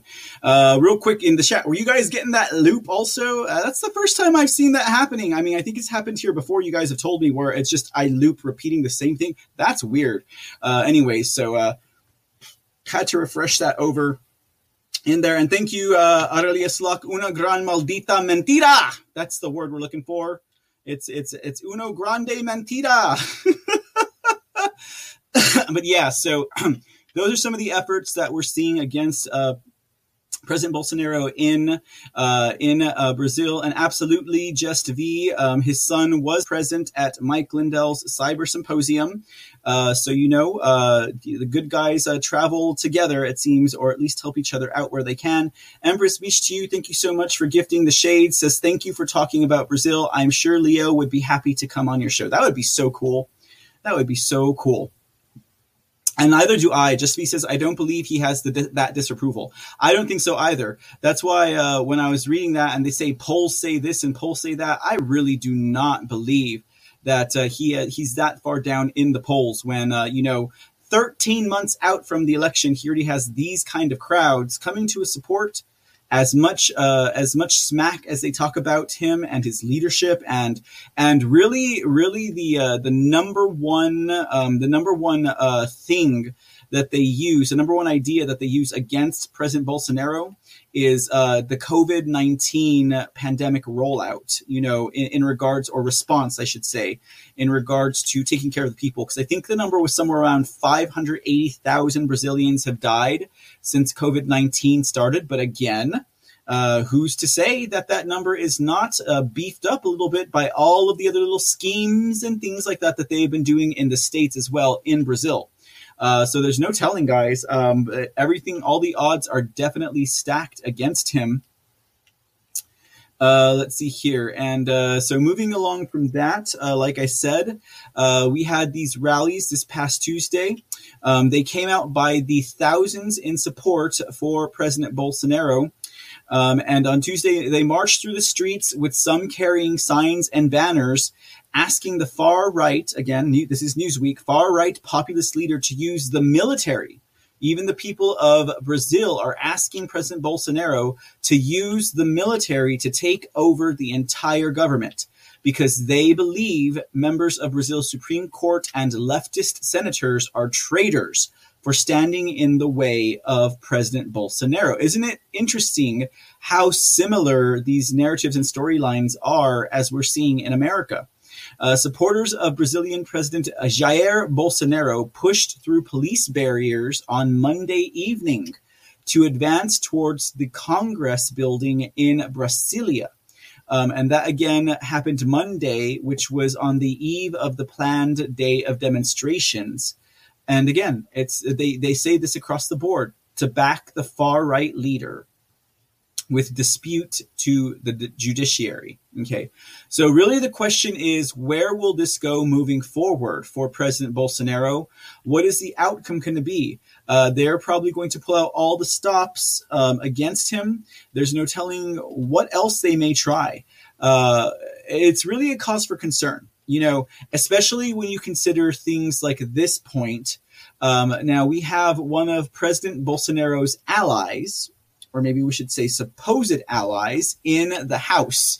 He's actually the Speaker of the lower House, uh, a man by the name of Arthur Lira. Okay, now Arthur Lira, who is the Speaker for the lower House of Brazil's legislative body, said that the country has no room for radicalism and that they should focus on the coronavirus pandemic and high unemployment, which undoubtedly was caused by the coronavirus planned pandemic. Um, and uh, again, he he's uh, uh, this this guy who's supposedly Bolsonaro's ally. Uh, is saying that uh, that there's no need to get into this election fraud talk. Okay, he, he's kind of starting to sound like some of the rhinos that we have here in the states. Um, he says uh, he said in the in the discussion he said in regards to the discussion of paper voting receipts um, that it was a closed matter and that Brazil should not have that. He said the House last month rejected Bolsonaro's printed receipt proposal, which he said is needed to avoid fraud. Lawmakers considered the change to Brazil's electronic system unnecessary. Um, and again, Bolsonaro raised tensions in Brazil on Tuesday by attacking the Supreme Court and again calling for the voting system change that justices have ruled out. Like, this is what he's fighting for. This is what they are denying. Um, without the change he wants, Bolsonaro has threatened not to recognize the results of next year's presidential election, which is ex- uh, which is expected to which he is expected to seek re-election. Again, Lira, who is an ally of Bolsonaro, said Brazil's constitution will not be violated, rebuffing the president's core supporters who have proposed closing the Supreme Court and other anti-democratic moves. So saith Newsweek. All right. Uh, but in regards to uh, you know the conservative movement and populist movement being strong in Brazil, and also in regards to uh, Brazil being an ally of America First patriots and MAGA movement patriots and conservatives and populists and nationalists, um, you know there's there's a definite exchange of ideas between Brazil and between the United States of America, as it was brought out in the chat rooms. Um, President uh, Bolsonaro's son. Eduardo Bolsonaro was also present and accounted for and gave a, uh, a speech during Mike Lindell's Cyber Symposium. Um, and also, believe it or not, ladies and gentlemen, they actually have a CPAC Brazil. So, uh, political action, um, uh, political, blah, blah, blah, Sorry, guys. Uh, my mind is eluding me at the moment. Uh, but the uh, the uh, CPAC conference in Brazil in Brazil uh, took place this past weekend. Now, this is where we're getting stories about um, um, conservatives from the United States of America being apprehended and um, uh, jailed in Brazil. Uh, well, in fact, this had nothing to do with President Bolsonaro. Um, they had this conference again here this past weekend in Brazil. And uh, let's see here. Um, we had, according to the stories, of course, Jason Miller, who is a former advisor of President Trump, being detained by authorities in Brazil as part of an investigation of anti democratic acts. Okay, so apparently a group of conservatives meeting up for a political action conference is considered an anti democratic act again because uh, lefties uh, and and the likes like to tie together the uh, concept of democracy and the political party of a Democrat, and they try and make that the same thing, and it's not. Okay, we know it's not. We know the party here in America is the Democrat Party, not the Democratic Party. These little word uh, word misnomers and confusions that they try and foist upon us all, and they definitely work for the uh, the people who are um, asleep or who don't care. And incidentally enough, we're um, uh, effective in uh, moving the Overton window and the nomenclature to where even we have, uh, you know, um, uh, conservative publications and news outlets who say the Democratic Party. I mean, uh, even President Trump corrected you guys out there. You guys should have been paying attention. Now, okay, so uh, anti democratic acts is what they touted as a reason for detaining uh, this uh, former advisor to President Trump, Jason Miller. Um, and uh, Miller, he's also the founder of the conservative social media site Gettr, was held back by federal police on Tuesday morning as he was about to board a private plane for a flight back to the United States from Brasilia Airport. Miller put out a statement saying, This afternoon, my traveling party was questioned for three hours at the airport in Brasilia after having attended the weekend CPAC Brazil conference. We were not accused of any wrongdoing and told only that they wanted to talk. We informed them that we had nothing to say and were eventually released to fly back to the United States. Our goal of sharing free speech around the world continues. According to the Brazilian news site Metrópole, the detention was ordered by Minister Alex de Moraes, the same guy who's being questioned by President uh, Bolsonaro, the same guy who jailed one of the Nationalist Party's leaders. Um, and he is leading an investigation uh, at the country at the country's Supreme uh, Federal Court. So uh, yes, uh, Minister Alexander uh, de Moraes is a big, a big uh, um, um, enemy, opponent of President Bolsonaro, and he's the one who ordered their detainment. Um, now, the Huffington Compost uh, painted this picture of what was going on at a CPAC Brazil. in this statement, they said last weekend's CPAC Brazil event, meanwhile, was littered with talk of existential threats to conservative vision of freedom, primarily from its American attendees who've come to see Brazil as fruitful ground on which to wage the next stage of the MAGA war. Okay, and and also went on to say something to the effect that uh, what they could not what they could not do in America, they're attempting to do in Brazil and to live vicariously through. Um, but I mean, I guess it's easy to understand that when uh, uh, you know we have such uh, individuals as Donald Trump Jr. Who is also um, who also gave a speech at the conference, uh, though it was by remote. Um, it's easy for us to understand why people like the Huffington Compost and News uh, Newsweek, uh, WEAK, would say such things, other than the fact that they're a leftist uh, a leftist uh, um, organization. Uh, but it doesn't help that Brazil also has their own version of Q uh, QAnon shamans. I thought I'd put that in the report. Uh, yes, uh, the Q shaman uh, made his appearance over in Brazil in support of President Bolsonaro. Now, don't you know, QAnon shaman de Brasilia, you're not helping us out any by any means by being there. Oh man, talk about being a figment of pop culture. the QAnon shaman has definitely left his mark on the history of uh, the American political landscape and popular culture. I find that actually quite funny, ladies and gentlemen. They have their own version of QAnon shaman down in Brazil. Keeping in mind that they don't have a QAnon in Brazil, or Q, so to speak of, but they definitely do have a conservative populist president that needs uh, needs our help in uh, in in uh, sharing the word about uh, the work he's trying to do, and our prayers most definitely when we have, um, uh, not when we have, but that we should do most definitely be giving him, uh, be sending our prayers and our strength and power to him and the people of Brazil as they stand up against the globalist communists that are attempting to take over this planet. All right. Wouldn't it be something if we had uh, America and Brazil against the world and, and maybe Russia? But uh, I think the uh, I think the um, I think that the uh, decision is still out on Russia for sure. But yes, one two three SKG. Thank you for gifting the can over there at the Foxhole. Appreciate the refreshment.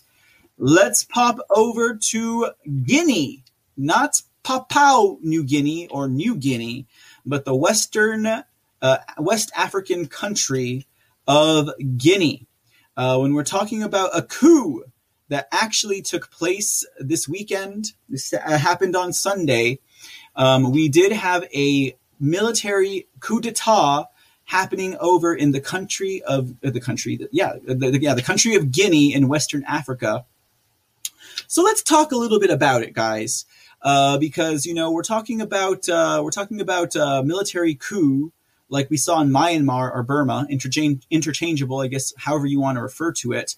And we all had different thoughts and ideas about that, and we all saw a bunch of different things. Of course, you know, um, uh, the story of Myanmar went that uh, there was um, there were um, uh, discrepancies in the election that took place there.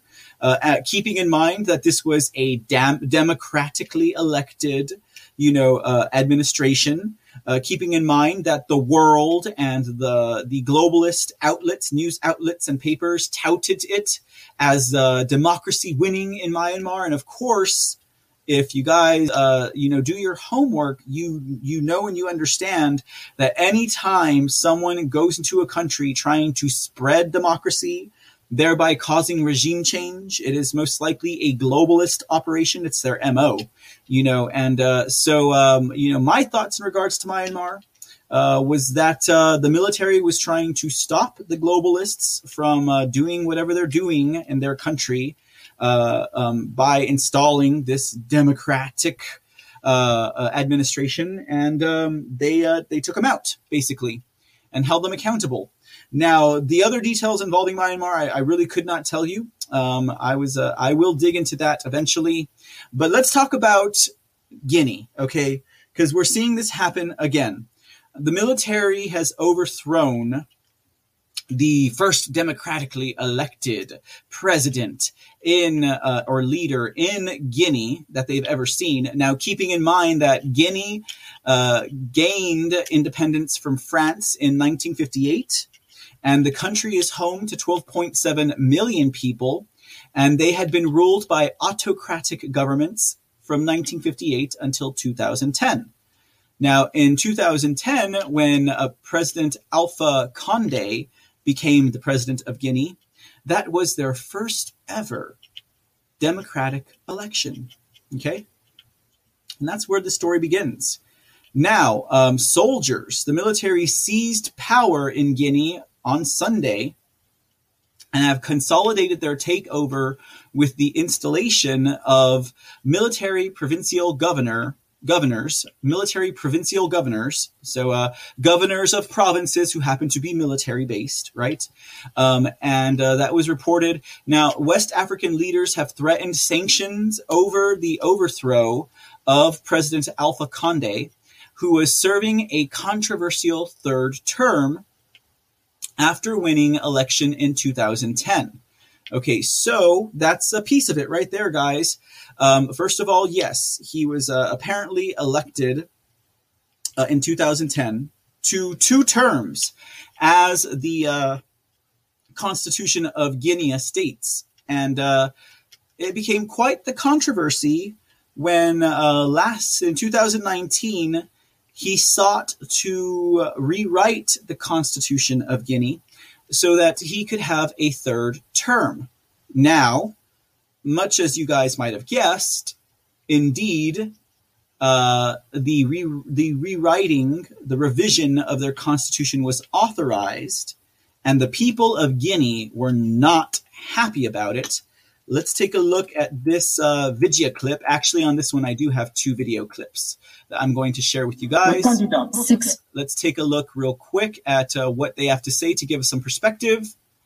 See you guys on the other side, but not for too long. Six days after Guinea voted for their president, the Electoral Commission announced President Alpha Conde would continue on for a third term in office. 82 year old Conde won with nearly 60% of the vote, according to a full preliminary tally, although it still requires confirmation by the Constitutional Court. The announcement follows a week of violence in the capital, Conakry. Opposition supporters are angry Conde could run at all. In March, the government held a referendum to change the constitution, which allowed Conde to run past his two term limit. Oh, Opponents say he's broken the law to hold on to power. Conde's main rival, Cellou Dalein Diallo, declared himself the winner on Wednesday. The Electoral Commission said he only won a third of the vote. Now it is for all of us to fight to preserve, to defend our victory, and you know that it is threatened by Alpha Conde, who had no voters but had an army of fraudsters. They have transformed the vote you expressed into another in favor of Alpha Conde. We must not accept it. The government mobilized the army as opposition supporters flooded the streets. Alpha Conde has been in power since 2010 instead of Cellou Dalein Diallo. We, all of Guinea, we chose UFDG. That's what Guinea wants. If UFDG is not elected, Guinea will not become. Conde's decision to run for a third term has sparked repeated protests over the past year and resulted in dozens of deaths. The government has denied using heavy handed tactics and accused the opposition of causing chaos. On Friday, the internet and international calling was cut off across Guinea. Guinea's government, faithful to its principle of preserving peace and social tranquility, cannot allow this situation to take root. We deplore the deaths and bow to their memory, all of them, civilians and agents of the security forces.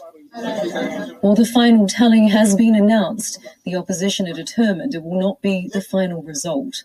They are moving to contest the outcome in the Constitutional Court. Charlotte Bellis, Al Jazeera. Okay, very interesting. So before we get into the second video, um, we're seeing the same kind of situation here, guys. Uh, apparently, there was a very big fraudulent vote happening here. Um, and do you guys think that it's just because of President Trump that this idea caught fire? You know what I mean? Like, we're seeing the same thing all around and and I don't know, maybe because the world is so big in some of our minds. I mean, it, it is a big place, even though it's shrank with the advent of internet and uh, quick access to to other things like that.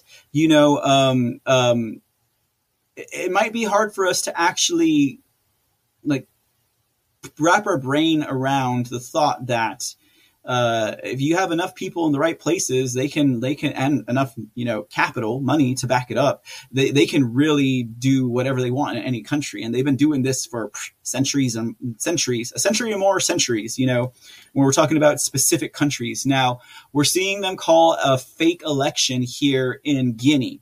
Now, this was in October of 2020, right? The the scenes that you were seeing here was October of 2020. They were already erupting in violence and protest against Alpha Conde getting a third term in office. Um, okay, so let's hop over to the next one. It'll give us a little bit more perspective on what's going on in Guinea. All right. Let's get this baby rolling. Here we go, ladies and gentlemen. Gunfire in downtown Conakry. Frightened residents have locked themselves indoors, taking cover from Guinea's paramilitary forces who are shooting live rounds in the streets. What was supposed to be a nationwide protest against President Alpha Conde has turned into street battles between security forces and demonstrators. Armed with sticks and knives, they say they're here to defend their democracy. Of course we are scared, but we've managed to paralyze the city and turn it into a ghost town to show our frustration with our leadership. The 81 year old president wants a referendum to change the constitution so that he can run a third term in office. But his political opponents are against a referendum. They don't trust the president to organize an impartial vote. Like Guineans need an honest leader, one that treats all of its citizens fairly, equally, irrespective of their ethnic origin.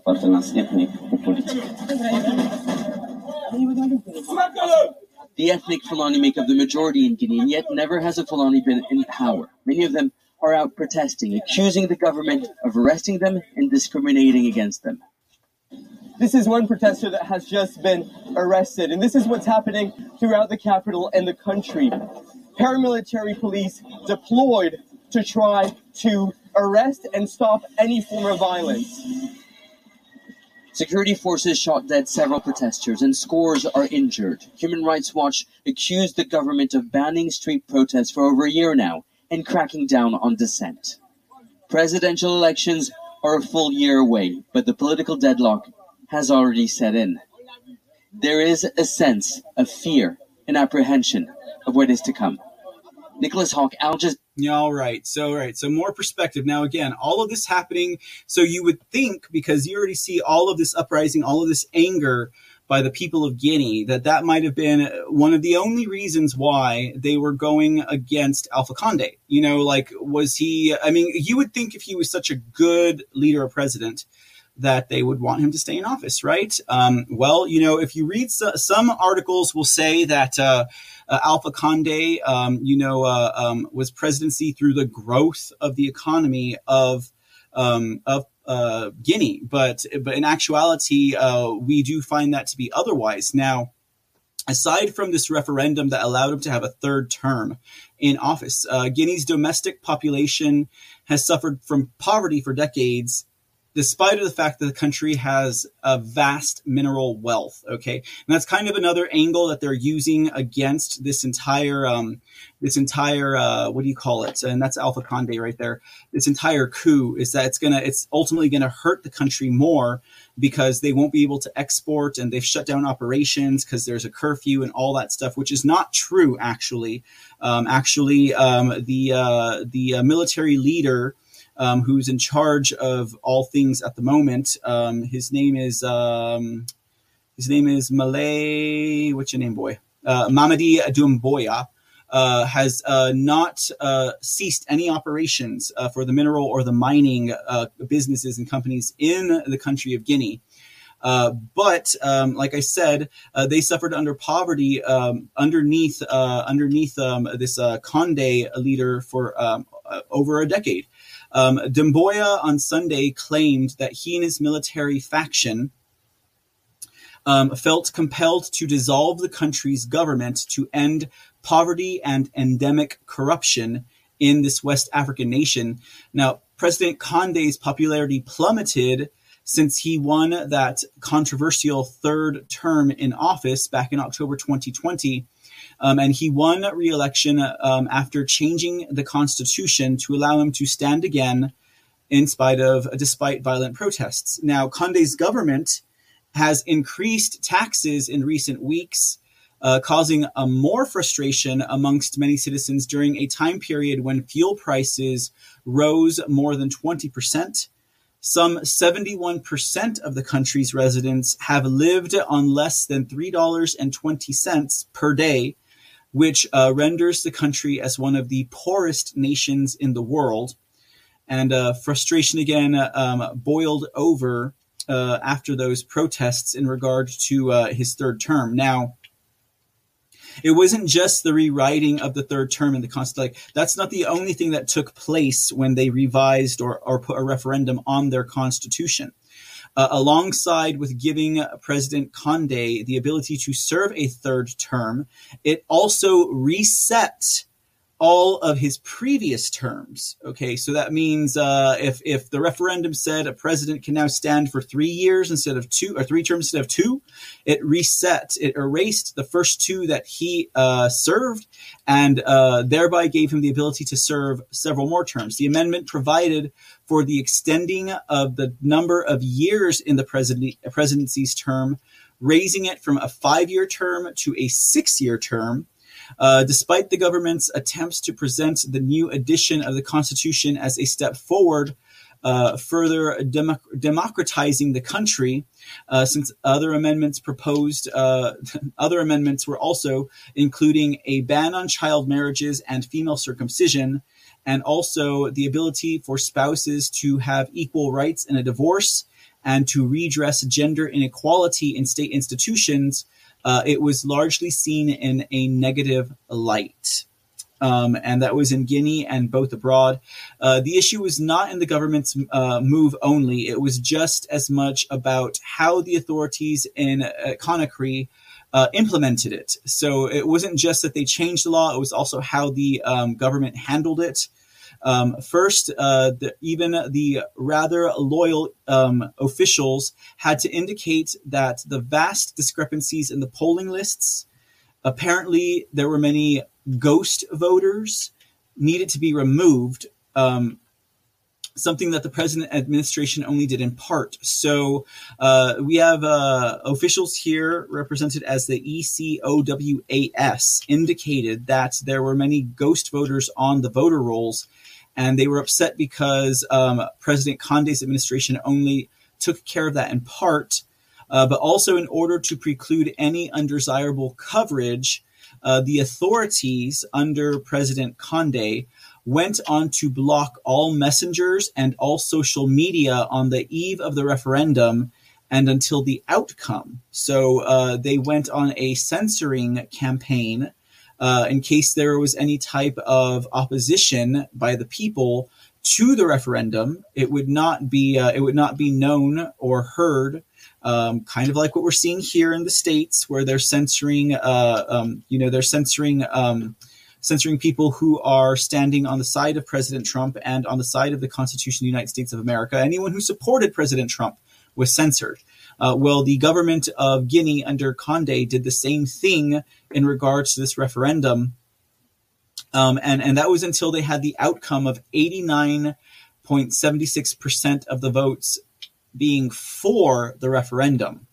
Um, the third uh, thing that they had to consider was the official redaction of the Constitution, as was published by the government, appeared to be somewhat different from the one that Guineans voted for.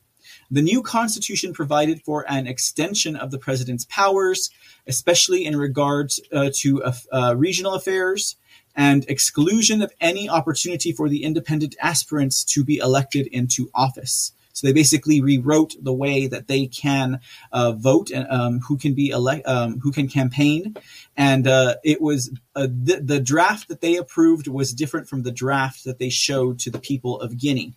Uh, the only commentary offered by a governmental official came from Papa Koly Kourouma, Minister for Hydraulics and Sanitation, who argued that no final version was ever submitted to the people because the text was in perpetual modification before and after it was adopted. So those are some of the other factors that led to this coup uh, that was led by um, was led by Mamadi Doumbouya um, and having the military take over and dissolve their government.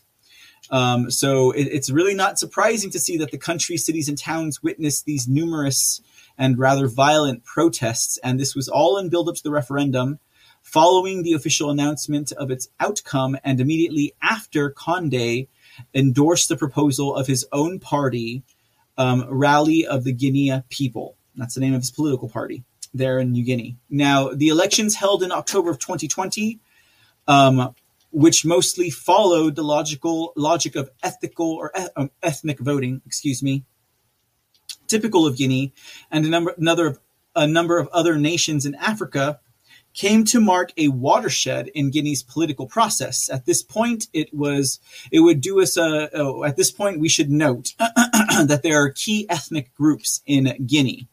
Uh, there are key ethnic groups, um, kind of like when we think about Peru and we think about uh, their communist leader coming into power. Uh, you know, there was this whole area of the countryside, the rural area, and uh, that was made up of a particular group of people um, who supposedly came down from the mountains to vote for him. Well, in Guinea, we see that there are very key ethnic groups. We have an ethnic group called the Malenkis and an ethnic group called the Afulbis. Now, the Malenkis tend to occupy the highest positions in the state's hierarchy, um, with more often than not those being um, represented by um, Alpha Conde, uh, he's also a member of the Malenki tribe or Malenki ethnic group, and we see these as having most power in Guinea. Then we have the Fulbis, who are often ready to position themselves as an oppressed people. Um, they are not represented by the um, Malenki group, who is the group that is in political power and they ultimately stand at the helm of the country's big business. However, they remain out of business politically. So it's pretty interesting and uh, like difference there. The confrontation between these two ethnic groups in the political domain, as well as in the struggle for winning the hearts and votes of the smaller ethnic groups, has determined the essence of elections, where Alpha Conde put up his candidate, candidacy against Silao de Luin de Loa who is a Fulby. So the guy that was dressed in white that said that there were ghost votes, he represented the Fulby ethnic group, whereas Malenke, I mean, as uh, as Conde represented the Malenke, Malenki ethnic group, um, the former prime minister and leader of the Union of Democrats. So in the end, uh, the demographic situation being generally in favor of the Malenkis and uh, Conde's group was aptly used by his spin doctors to allow him, in spite of Diallo's initial leadership, to win the election, having received, according to the official data, some 59.5% of the vote. Okay. And uh, I think I had this here, this little graphic here. This is Guinea proper and what we're talking about. Um, highland groups being uh, the Malenki and the lowland groups being the uh, full, full bees. Sorry, guys. Some words here today. Uh, but when we're thinking about the coup that just took place on Sunday, and where uh, um, where someone who Mamude uh, Doumbouya might represent. Now, again, Mamude Doumbouya is the military leader that um, um, took charge in dissolving the government of Guinea. Uh, Doumbouya is not he is not a member of the Fulbe ethnic group. He is actually a member of the Malinke ethnic group. So you can't say that it was an uprising uh, and it happened because of ethnic divergence and competition. Um, this guy is a member of the same ethnic group as um, um, as a former president Alpha um, Conde was. So uh, that's uh, that's another interesting point just to note out because that's an argument that you're hearing across the board. Uh, now, that is a photo of um, Mamade Dembuya. Uh, now, he was the coup leader against uh, Alpha Conde. He is a former officer in the French Foreign Legion, and he has promised a transitional government of national unity and a new era of governance and economic development. Um, but he has not explained exactly what that will entail or what the time frame is here. So, you know, whenever there's these uprising and throwing around of governments, you know, uh, there's always that question. Uh, Sunday's uprising, in which Conde and other top officials were detained or barred from traveling, is the third since April in West and Central Africa.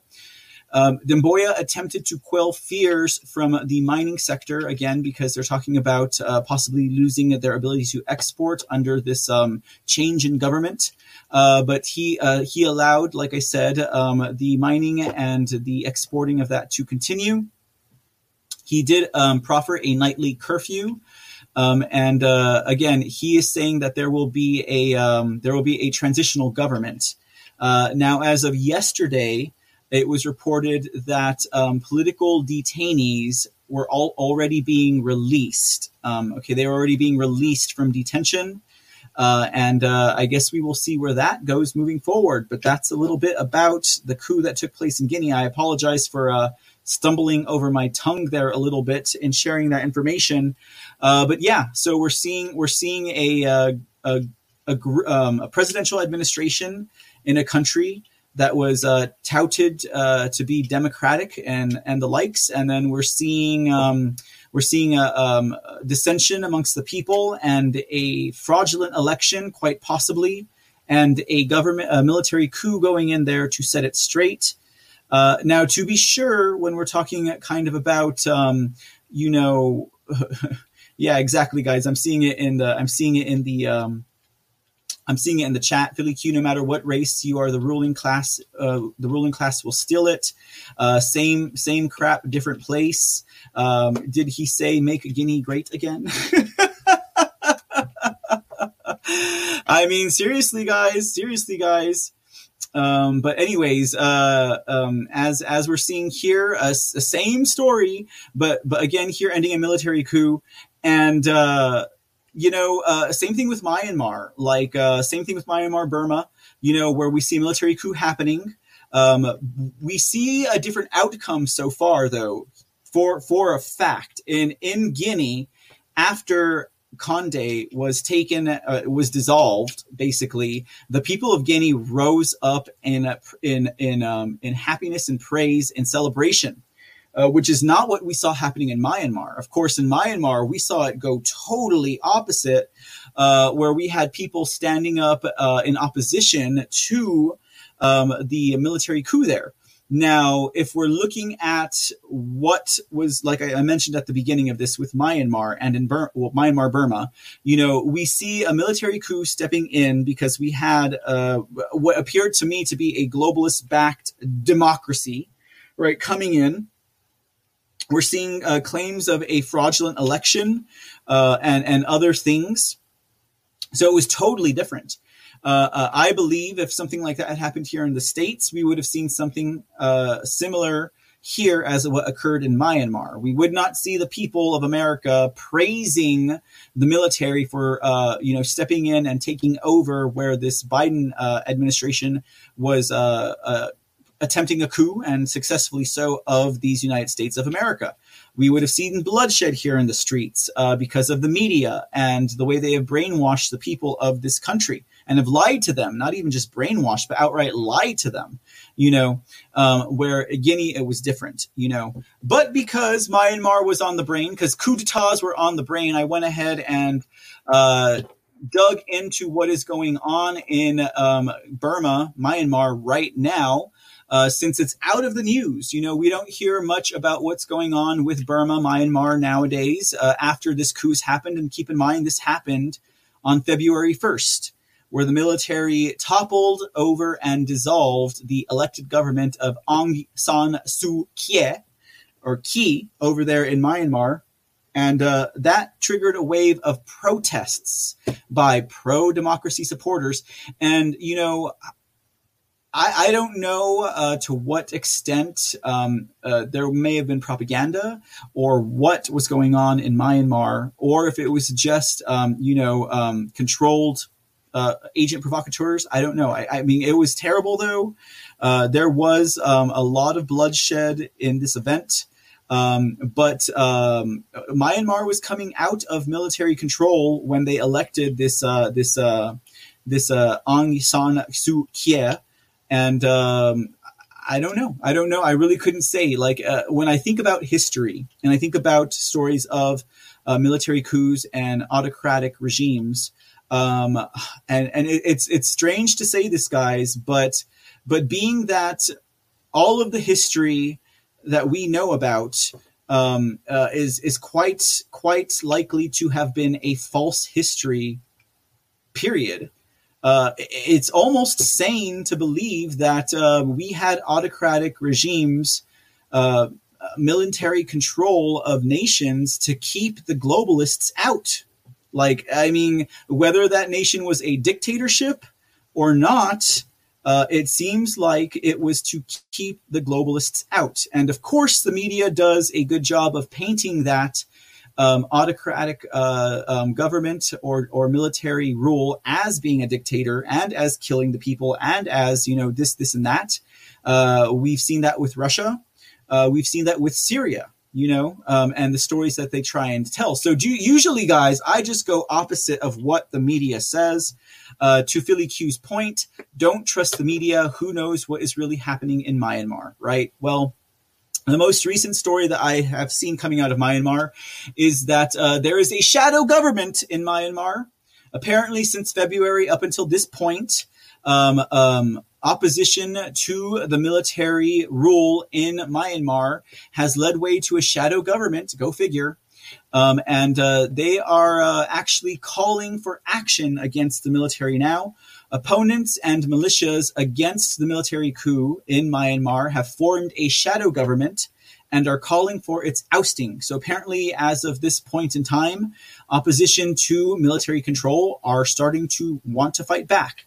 Uh, the shadow government of Myanmar, formed by opponents of military rule, called for a nationwide uprising against the junta uh, yesterday, on Tuesday, amid reports of new protests and a flare up uh, in fighting between the army and ethnic military groups. Now, this man here, his name is Duwa Lashi La. Um, Duwa Lashi La is the acting president of a group called the National Unity Government, otherwise known as NUG. And uh, NUG is is um, you know they are for taking down the military and uh, you know restoring democracy to Myanmar. Uh, he said that the shadow government was launching a people's defensive war signaling in a speech what appeared to be a bid for greater coordination of armed militias and ethnic forces after months of fighting with the military. So apparently, this guy is somewhere at the top of the shadow government over there in Myanmar. Um, a military spokesperson by the name of Zaw Min Tun dismissed the NUG's call for a revolt, saying that it was an attempt to gain international attention and recognition from the United Nations General Assembly later this month, and that it would not succeed. Uh, some opponents of a military rule have formed armed groups under the banner of the People's Defense Forces and have forged alliances with some ethnic militias that have long seen Myanmar's army as their enemy. uh, declaring a state of emergency. Duwa Lashi La called for a revolt, a revolt against the rule of military terrorists led by Min Aung Hlaing in every corner of the country. Military's uh, Myanmar's military ruler Min Aung Hlaing or Hrang, I don't know if I'm pronouncing that right, last month took on the role of prime minister in a newly formed caretaker government and pledged to hold new elections by 2023. Uh, the military, um, Myanmar military rule has branded this guy here. Um, what is his name again? His name is uh, Duwa Lashi La. Dua Lashila. They have branded him and the Nug as members of a terrorist group, and um, they are um, uh, they have military appointed administrators um, who um, are going to uh, fight against this, obviously. And, again, the Myanmar military leadership is basically just uh, calling this a, uh, a, cry for attention. And uh, they're trying to spread fake news. So there's no telling what, ladies and gentlemen. I mean, uh, when we talk about not paying attention to the media, all the media was saying and going on was about how this was um, this was um, um, an, atro- an atrocity against democracy, and you know uh, um, it was against the people and and anti anti democratic anti democratic anti democratic. Um, but uh, again, uh, we're looking at a uh, we're looking at a a um, I, I, they call it a junta. I mean, I call Biden what Biden has a junta. Uh, but anyways, uh, yeah, they, they, that's what they're saying, and um, I don't know. I don't know. Uh, in, in, my purview, and I have very limited knowledge of the reason. I just kind of look at the patterns. It just it seems to me that uh, the globalists installed or put that in there, and uh, they're trying to protect their people from something else. I don't know. I could be wrong. We'll see what happens, ladies and gentlemen. I'm just uh, sharing with you what the latest is over there in Myanmar. Okay, ladies and gentlemen, that takes us to finally tonight uh, let's talk about uh, a few other things going on in Australia. Now, if you guys were with us on our last international edition of the C Report, uh, we expressed to you all the things that are going on in Australia, the um, extreme amount of authoritarianism, um, these extreme lockdowns, the oppression that Australians are facing at the hands of their government, who are using the fear of this planned pandemic um, to take over their people, which really does set an example to all of us of exactly how far this could go if we allow it to. Uh, and you know, all the science is out there now. The real science, I mean, uh, the science about uh, cures, the science about the reality of this uh, virus, uh, the science behind masks. It's all out there. People ask, when is something going to happen? When are things going to change? When are people going to wake up? That, my friends, all lies in the hands of the media, in the deceptive hands of the media. It's not going to be any kind of ruling or any kind of um, any kind of aha moment from the judiciary, the legislature, or the executive. There's nothing that could happen that would cause people to wake up as long as the media stands. When we're talking about, uh, and I'm not blackpilling here, guys, but I'm just being factual. We're waiting for the results to come out of the Arizona audit. And they'll come and they will be damning. And it'll take the people to make the media to change because just like right now we are the news guys we are the ones setting the tone of what the mainstream media is forced to talk about it will take a most definite outcrying of the people to get the media to talk about this because they have yet to discuss anything about the audits in the states other than calling them the big lie and uh, calling it uh, Looney Tunes and crazy to even think of doing so and anti-democratic, you know. But it, it will take something happening in the media. It will most definitely take something happening in the media in order for that to happen. Now, with that in mind, we're talking about Australia here. And because uh, uh, you know uh, independents and some uh, you know outlets are talking about exactly how draconian and how overreaching and how oppressive the lockdowns in Australia are, and we just talked about it last week. Uh, here's a couple of new things, updates uh, that are going to fit the bill as far as what the Australian government are doing to their people.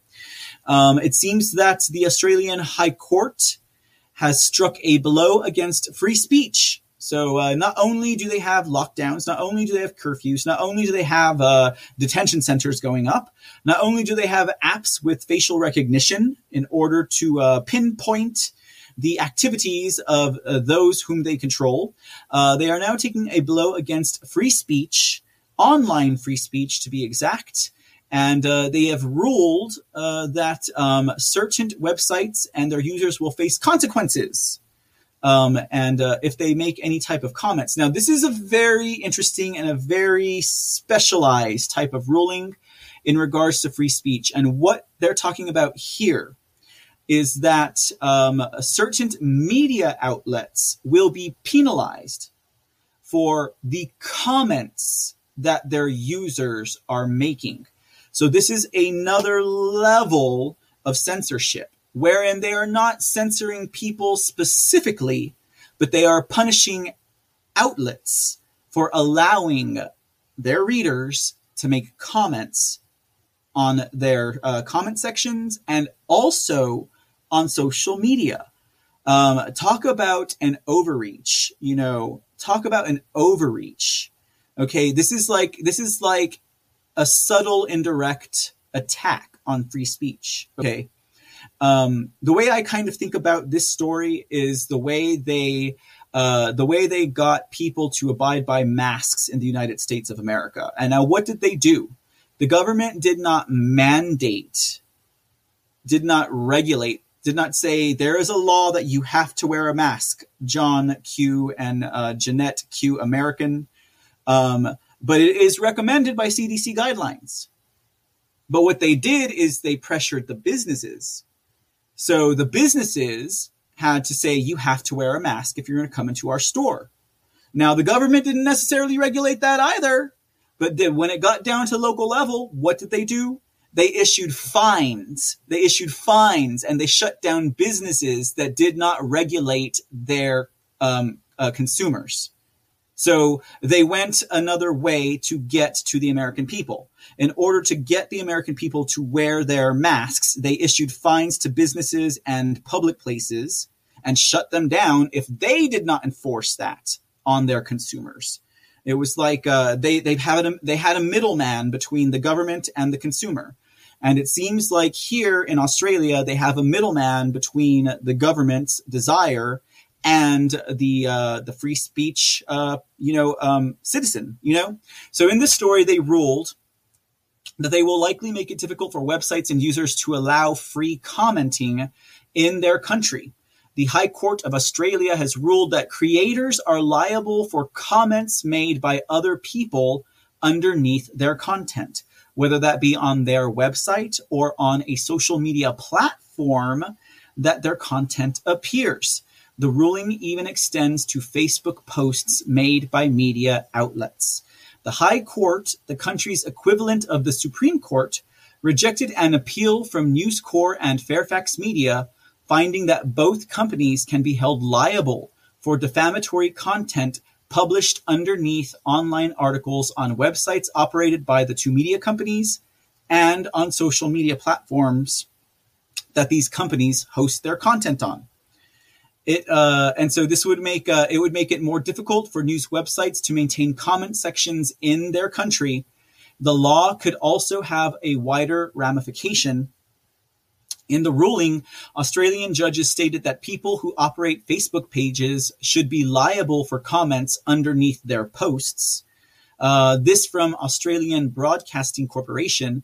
The court found that by creating a public Facebook page and posting content, the outlets had facilitated, encouraged, and thereby assisted the publication of comments from third party Facebook users, and they were therefore publishers of those comments themselves. Pretty crazy, huh, guys? Uh, the possible suit also targets uh, uh, also target comments posted on Facebook pages uh, of the uh, and the, these are these are the media outlets that will be affected in Australia. So if you have anyone who has a complaint or who uh, has a grievance with the government and makes a comment on their page, on their website, or on social media websites that host their content, uh, the Sydney Morning Herald, the Australian, uh, Centralian Advocate, Sky News Australia, and the Bolt Report. Uh, they are all going to be affected by this hearing. And like I said, this is going to put pressure on publishers to censor their readers, thereby censoring free speech uh, in a third, I guess. You know, uh, by by way of the middleman, the government is uh, is is successfully censoring free speech by forcing these media outlets to censor their own readership. Pretty crazy, if you ask me, um, and pretty crafty. Isn't it crazy? Yeah. Uh, and one has to ask the question uh, again, how far do they have to go in Australia for the people to truly rise up? And we've already seen that happening um, in their country. We've already seen the people of Australia pretty ticked off and done with it, you know? But um, I don't know.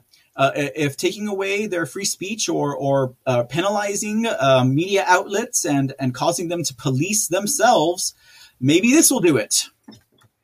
Apparently, in uh, Australia, at least in uh, in in in, in what is this New South Wales, if you're in lockdown, they are uh, actually controlling your beer consumption.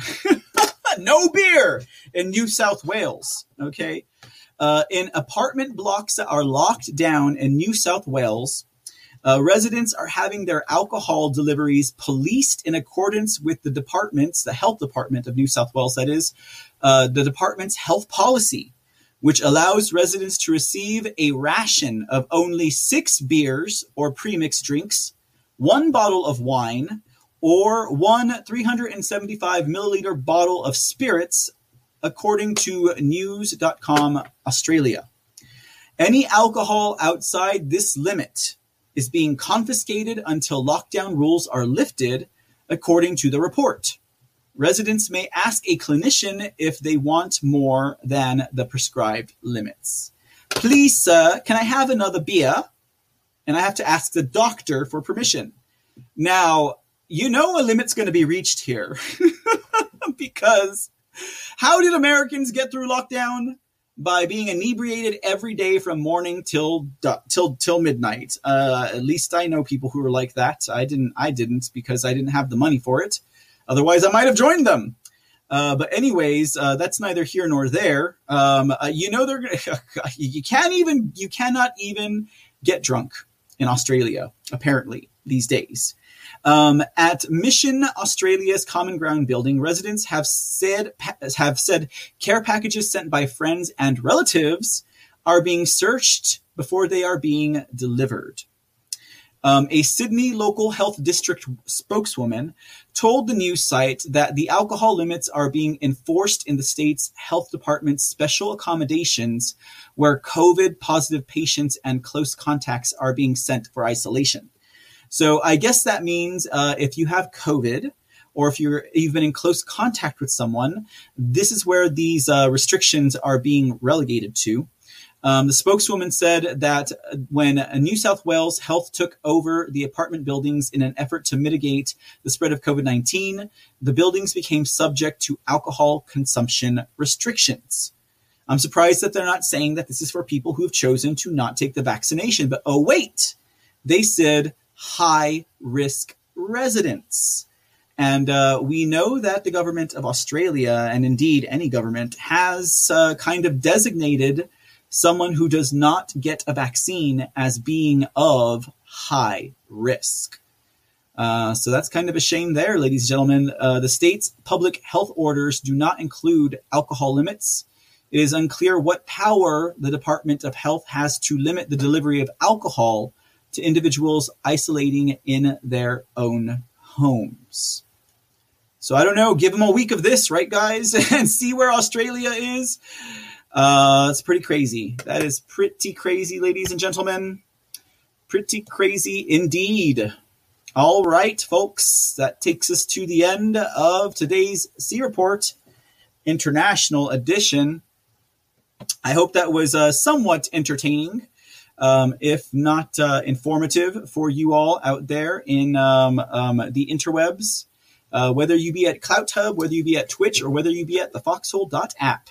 I thank you all for tuning in tonight. And uh, we, will, we will be back again tomorrow for our regularly scheduled programs. Uh, and well, you know, I don't like to use the word program, but uh, informational show. uh, and uh, we will most be definitely heading back to the uh, headlines here in the States of America to see what is going on. Uh, maybe it'll be another full day of news. We'll see what is up. In the meantime, thank you all again for hanging out. Thank you all again for the gold pill donations. Uh, let's see, uh, jumping into the chat here real quick while I release the scratching. For those of you who might have an itch, uh, Curious Cat, you are most welcome. Aurelius Locke, you have a great night, sir. Just V, uh, oh yeah, they also have to drink through their masks, don't they? Oh my goodness, it's going to strain it out even more. Uh, the Speak Uneasy, have a great evening. The Texan, hey, I see you popping in there. Uh, it does not work, Texan, I'm telling you. Like uh, they're already under so much oppressive restrictions. Now they're going to take their beer away, their alcohol. I don't think that bodes well for the Australian government. That might actually be uh, the last uh, draw there. Philly Q, a pleasure as always. Um, Castle Drummer, good evening, sir, and thanks for popping in. All right, I pilled by the rabbit, still hanging out there. All right, y'all. Y'all have a great night. We went over a little a little overtime today. Uh, Sherry Pittsburgh, one Scott, all of you all, Merkers. Have a great evening, y'all. We'll be back tomorrow here at the C Report. I don't know why it says Lone Star News all of a sudden. Oh, must be a reminder. Don't forget, we have Lone Star News on Saturdays with myself and the Texan. Okay, guys, that was a slip of the finger. All right, guys, y'all have a great night. We will see y'all next time. And as always, be safe, be blessed, and God bless America.